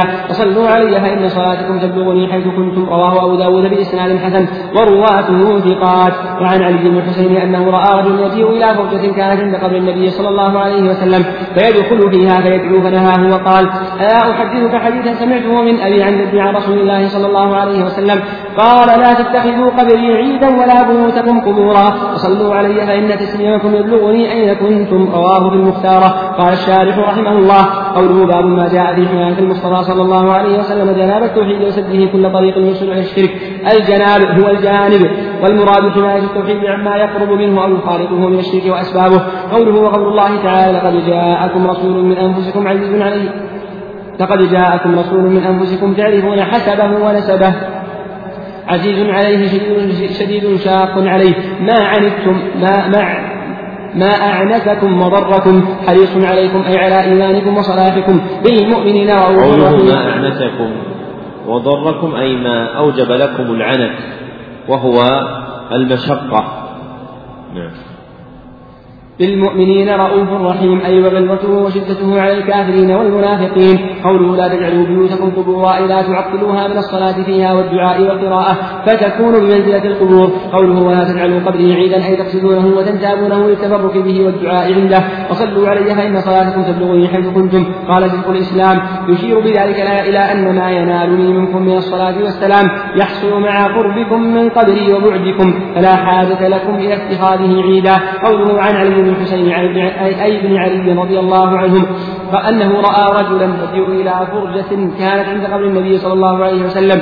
فيدخل فيها فيدعو فيدفنها وهذا يدل على النهي عن قصد القبور والمشاهد لأجل الدعاء والصلاة عندها. قال شيخ الإسلام ما علمت أحدا رخص فيه لأن ذلك نوع من اتخاذه عيدا وكره مالك لأهل المدينة كلما دخل الإنسان المسجد أن يأتي قول النبي صلى الله عليه وسلم لأن السلف لم يكونوا يفعلون ذلك. وفي الصحيحين عن أبي سعيد الخدري رضي الله عنه عن النبي صلى الله عليه وسلم قال لا تشد الرحال إلا إلى ثلاثة مساجد المسجد الحرام ومسجد هذا والمسجد الأقصى. والاستدلال بهذا الحديث على المراد هو حصر البقعة التي تقصد في المساجد الثلاثة. فالبقعة التي تقصد من الأرض تعظيما وطلبا للتعبد فيها هي المساجد الثلاثة فقط. أما غيرها من البقع فلا تقصد لذاتها في عبادة وإنما تقصد لغيرها كطلب علم أو تجارة أو نحو ذلك. وعلم بذلك إبطال قصد القبور والمشاهد والمزارات لأجل التعبد عندها. نعم. قال الإمام رحمه الله باب ما جاء أن بعض هذه الأمة يعبد الأوثان. وقول الله تعالى ألم تر إلى الذين أوتوا نصيبا من الكتاب يؤمنون بالجبت والطاغوت ويقولون للذين كفروا هؤلاء أهدى من الذين آمنوا سبيلا. وقوله تعالى قل هل أنبئكم بشر من ذلك مثوبة عند الله؟ من لعنه الله وغضب عليه وجعل منهم القردة والخنازير وعبد الطاغوت. أولئك شر مكانا وأضل عن سواء السبيل. وقوله قال الذين غلبوا على أمرهم لنتخذن عليهم مسجدا. عن أبي سعيد رضي الله عنه أن رسول الله صلى الله عليه وسلم قال لتتبعن سنن من كان قبلكم حذو القدة بالقدة حتى لو دخلوا جحر رب لدخلتموه قالوا يا رسول الله اليهود والنصارى قال فمن اخرجاه ولمسلم عن ثوبان أن رسول الله صلى الله عليه وسلم قال إن الله جواري الأرض فرايت مشارقها ومغاربها فإن أمتي سيبلغ ملكها ما زوي لي منها وأعطيت الكنزين الأحمر والأبيض وإني سألت ربي لأمتي ألا يهلكها بسنة بعامة وألا يسلط عليهم عدوا من سوى أنفسهم فيستبيح بيضتهم وإن ربي قال يا محمد إني إذا قضيت قضاء فإنه لا يرد وإني أعطيتك لأمتك ألا أهلكهم بسنة بعامة وألا أسلط عليهم عدوا من سوى أنفسهم فيستبيح حفيظتهم ولو اجتمع عليهم من بأقطارها حتى يكون بعضهم يهلك بعضا ويسري بعضهم بعضا رواه البرقاني في صحيحه وزاده. وإنما أحاطوا على أمة الأئمة المضلين وإذا وقع عليهم السيف لم يرفع إلى يوم القيامة. ولا تقوم الساعة حتى يلحق حي من أمتي بالمشركين وحتى تعبد فئام من أمة الأوثان. وإنه سيكون في أمتي كذابون ثلاثون كلهم يزعم أنه نبي. وأنا خاتم النبيين لا نبي بعدي ولا تزال ظاهرة من أمتي على الحق منصورة. لا يضرهم من خذلهم ولا من خالفهم حتى يأتي أمر الله تبارك وتعالى. قوله باب ما جاء أن بعض هذه الأمة يعبد الأوثان الوثن يطلق على كل ما عبد من دون الله من الأصنام والقبور وغيرها. ما ذكره رحمه الله من تفسير الوثن يصيره اسما جامعا لكل ما عبد من دون الله سواء كان على صورة أو على غير صورة. فإذا كان على صورة سمي صنما. فالأوثان أعم من الأصنام وكل صنم وثن وليس كل وثن صنما بل الوثن المصنم هو ذو الصورة. أما ما ليس على صورة فإنه يسمى وثنا ولا يسمى صنما. نعم. قوله ألم تر إلى الذين أوتوا نصيبا من الكتاب حظا قليلا من الكتاب يؤمنون بالجبت السحر والطاغوت الشيطان. عن ابن عباس الجبت الشرك. قوله ويقولون ذكر المصنف رحمه الله تعالى تفسيرين مأثورين عن الصحابة في تفسير الجبت أنه السحر أو الشرك. وأصحهما أن الجبت هو السحر فتتبع القرآن دال على أن إيمان هؤلاء من أهل الكتاب والمشركين كان بالجبت الذي هو السحر. نعم. قوله ويقولون للذين كفروا هؤلاء أهدى من الذين آمنوا سبيلا. سأل قريش أحبار اليهود ديننا خير أم دين محمد؟ فقالوا دينكم خير وأنتم أهدى فنزلت. قوله وقوله تعالى قل هل أنبئكم بشر من ذلك مثوبة عند الله من لعنه الله وغضب عليه وجعل منهم القردة والخنازير وعبد الطاغوت. يتبين معنى هذه الآية بذكر ما قبلها وهو قوله تعالى قل يا أهل الكتاب هل تنقمون منا إلا هل ذكر أي هل تكرهون منا إلا أن آمنا بالله وما أنزل إلينا وما أنزل من قبل وأن أكثركم فاسقون. أي هل كرهتم منا إلا إيماننا وفسقكم؟ أي إن كرهتم إيماننا وأنتم تعلمون أنا أنا على حق لأنكم فسقتم بأن أقمتم على دينكم بحب الرياسة وحب الأموال. قال ابن عباس أتى النبي صلى الله عليه وسلم نفر من اليهود أبو ياسر بن أقرب ورافع بن أبي رافع وغيرهما فسألوه عمن يؤمن به الرسل فقال أؤمن بالله وما أنزل به. وما أنزل إلى إبراهيم وإسماعيل وإسحاق ويعقوب والأسباط وما أوتي موسى وعيسى وما أوتي النبيون من ربهم لا نفرق بين أحد منهم ونحن له مسلمون. فلما ذكر عيسى عليه السلام جحدوا نبوته فقالوا والله ما نعلم أهل دين أقل حقا في الدنيا والآخرة منكم ولا دينا شرا من دينكم فأنزل الله تعالى هذه الآية قل يا أهل الكتاب هل تنقمون منا إلا أن آمنا بالله وما أنزل إلينا وما أنزل من قبل وأن أكثركم فاسقون. هذا الذي ذكره عن ابن عباس روي من وجه لا يثبت عنه رضي الله عنه. نعم. قل يا محمد هل أنبئكم أخبركم بشر من ذلك؟ الذي ذكرتم مثوبة ثوابا وجزاء عند الله. من لعنه الله من لعنه الله أي هو من لعنة الله؟ أي هو من لعنه. أي هو من لعنه الله. وغضب عليه عن اليهود وجعل منهم القردة والخنازير. كأصحاب السبت وكفار مائدة عيسى عليه السلام وعبد الطاغوت أي جعل منهم من عبد الطاغوت أي أي أطاع الشيطان فيما سول له. أولئك شر مكانا وأضل عن سواء السبيل. طريق الحق وهذا من باب استعمال أفعال التفضيل. فيما ليس في الطرف الآخر له مشاركة قوله تعالى أصحاب الجنة يومئذ خير خير مستقرا وأحسن مقيلا. قوله وقول الله تعالى قال الذين غلبوا على أمرهم لنتخذن عليهم مسجدا. والمراد أنهم فعلوا مع الفتنة بعد موتهم ما يذم فاعله. وقد قال صلى الله عليه وسلم لعن الله اليهود والنصارى اتخذوا قبور أنبيائهم وصالحهم مساجد. أراد تخبير أمته أن يفعلوا كفعلهم. قوله قوله رحمه الله والمراد انهم فعلوا مع الفتية بعد موتهم ما يذم فاعله. وأشار إلى ذم فاعله بأنه وصف المتغلبين. والمتغلبين هم الملأ. ولم يأتي ذكر الملأ في القرآن وهم أهل الغلبة. في الأرض إلا على وجه الذم. فهذا ذم للفاعل دال على تقبيح فعله فليس ذكرا مجردا لواقعة وقعت وإنما ذكر لها على وجه الذم لأنها نسبت إلى فعل أهل الغلبة والعلو في الأرض. قوله لا تتبعن سنة من كان قبلكم أي طريق من كان قبلكم. حذو القدة بالقدة أي لا تتبعن أي لا تتبعن طريقهم في كل ما فعلوه. وتشبهون وتشبهونهم في ذلك كما كما تشبه وتشبهونهم في ذلك كما تشبه قدة السهم القدة الأخرى.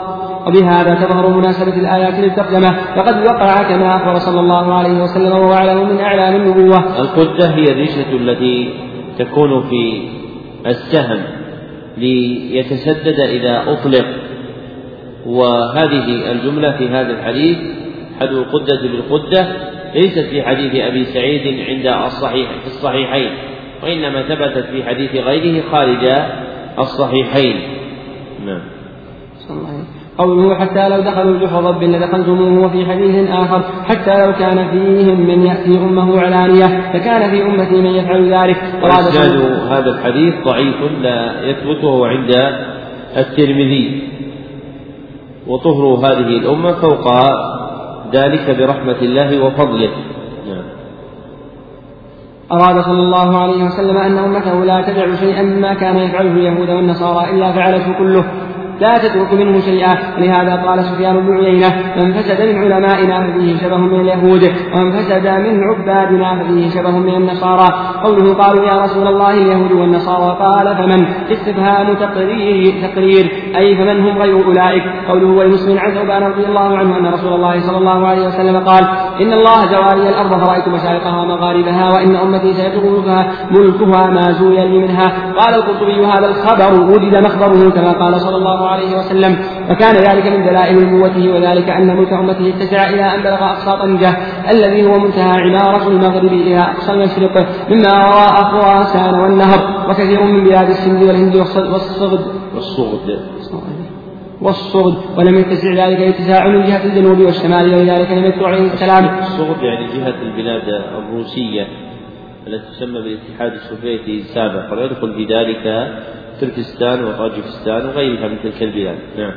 ولم يتسع ذلك الاتساع من جهة الجنوب والشمال ولذلك لم يذكر عليه السلام أنه أريد ولا أخبر أن ملك أمته سيبلغ قوله وأعطيت كنزين الأحمر والأبيض والمراد بالأحمر كنز قيصر ملك الروم والأبيض كنز كسرى ملك الفرس. وقد اتبح المسلمون بلادهما وأنفقوا كنوزهما في سبيل الله.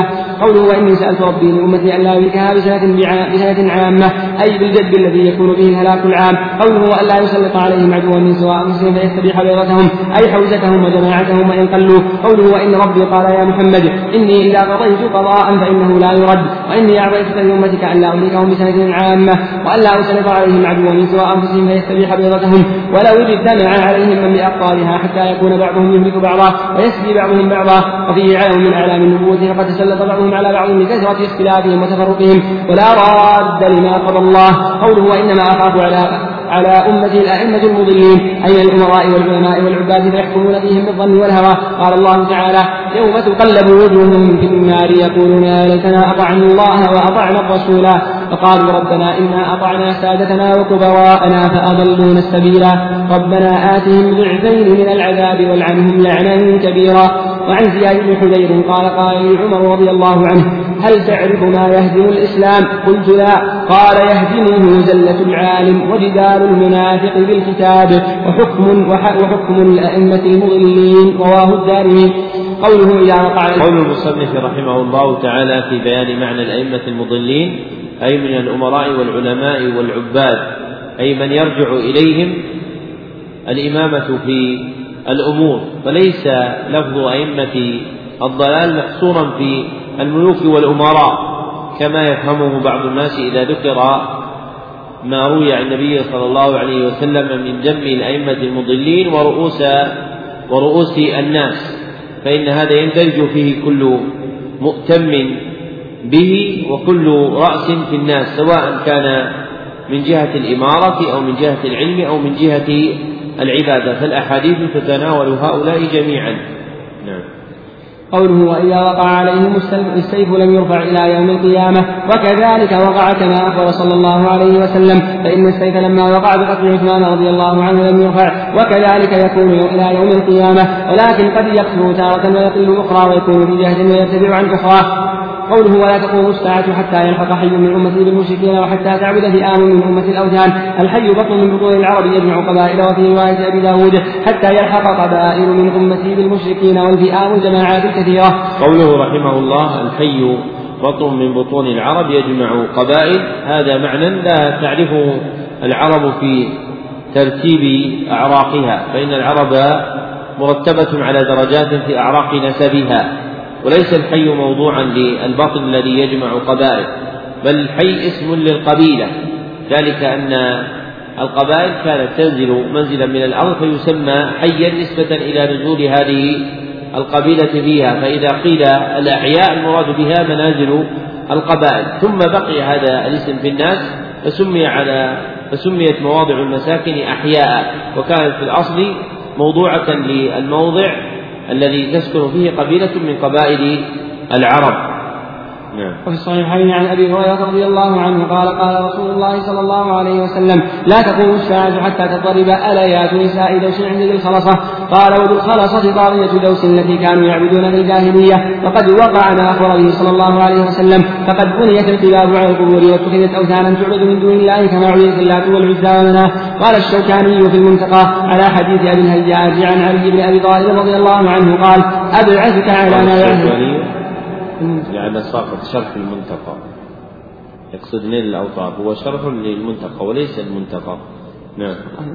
قال الشوكاني في شرح المنتقى على حديث أبي الهياج عن علي بن أبي طالب رضي الله عنه قال أبعثك على ما بعثني به رسول الله صلى الله عليه وسلم. لا تدع تمثالا إلا طمسته ولا قبرا مشرفا إلا سويته. قال ومن رفع القبور الداخله تحت الحديث دخولا اوليا للقبب قال ومن رفع القبور الداخل تحت الحديث دخولا اولا من القبب والمشاهد المعمورة على القبور وأيضا هو من اتخاذ القبور مساجد وقد لعن النبي صلى الله عليه وسلم فاعل فاعل ذلك. وكم قد ترى عن تشييد أبنية القبور وتحسينها المفاسد يبكي يبكي لها الإسلام. منها اعتقاد الجهلة لها كاعتقاد الكفار للأصنام للأصنام وعظم ذلك. فظنوا أنها قادرة على جلب النفع ودفع الضر فجعلوها مقصدا لطلب قضاء الحوائج وملجأ لإلاح المطالب وسألوا منها ما يسأله العباد من ربهم. وشدوا إليها الرحال وتمسحوا بها واستغاثوا. وبالجملة أنهم لم يدعوا شيئا مما كانت الجاهلية تفعله من الأصنام.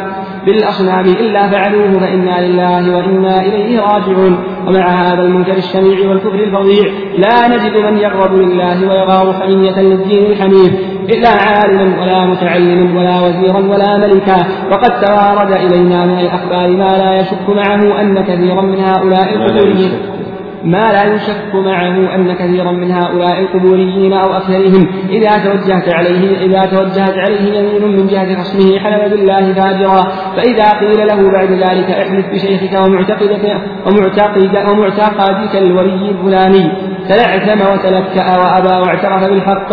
وهذا من أبين الأدلة الدالة على أن شركهم قد بلغ فوق شرك من قال إنه تعالى ثاني اثنين أو ثالث ثلاثة. فيا علماء الدين ويا ملوك المسلمين أي رزق للإسلام أشد من الكفر؟ وأي بلاء لهذا الدين أضر عليه من عبادة غير الله؟ وأي مصيبة يصاب بها المسلمون تعدل هذه المصيبة؟ وأي منكر يجب إنكاره إن لم يكن إنكار هذا الشرك البين واجبا؟ لقد أسمعت لو ناديت حيا.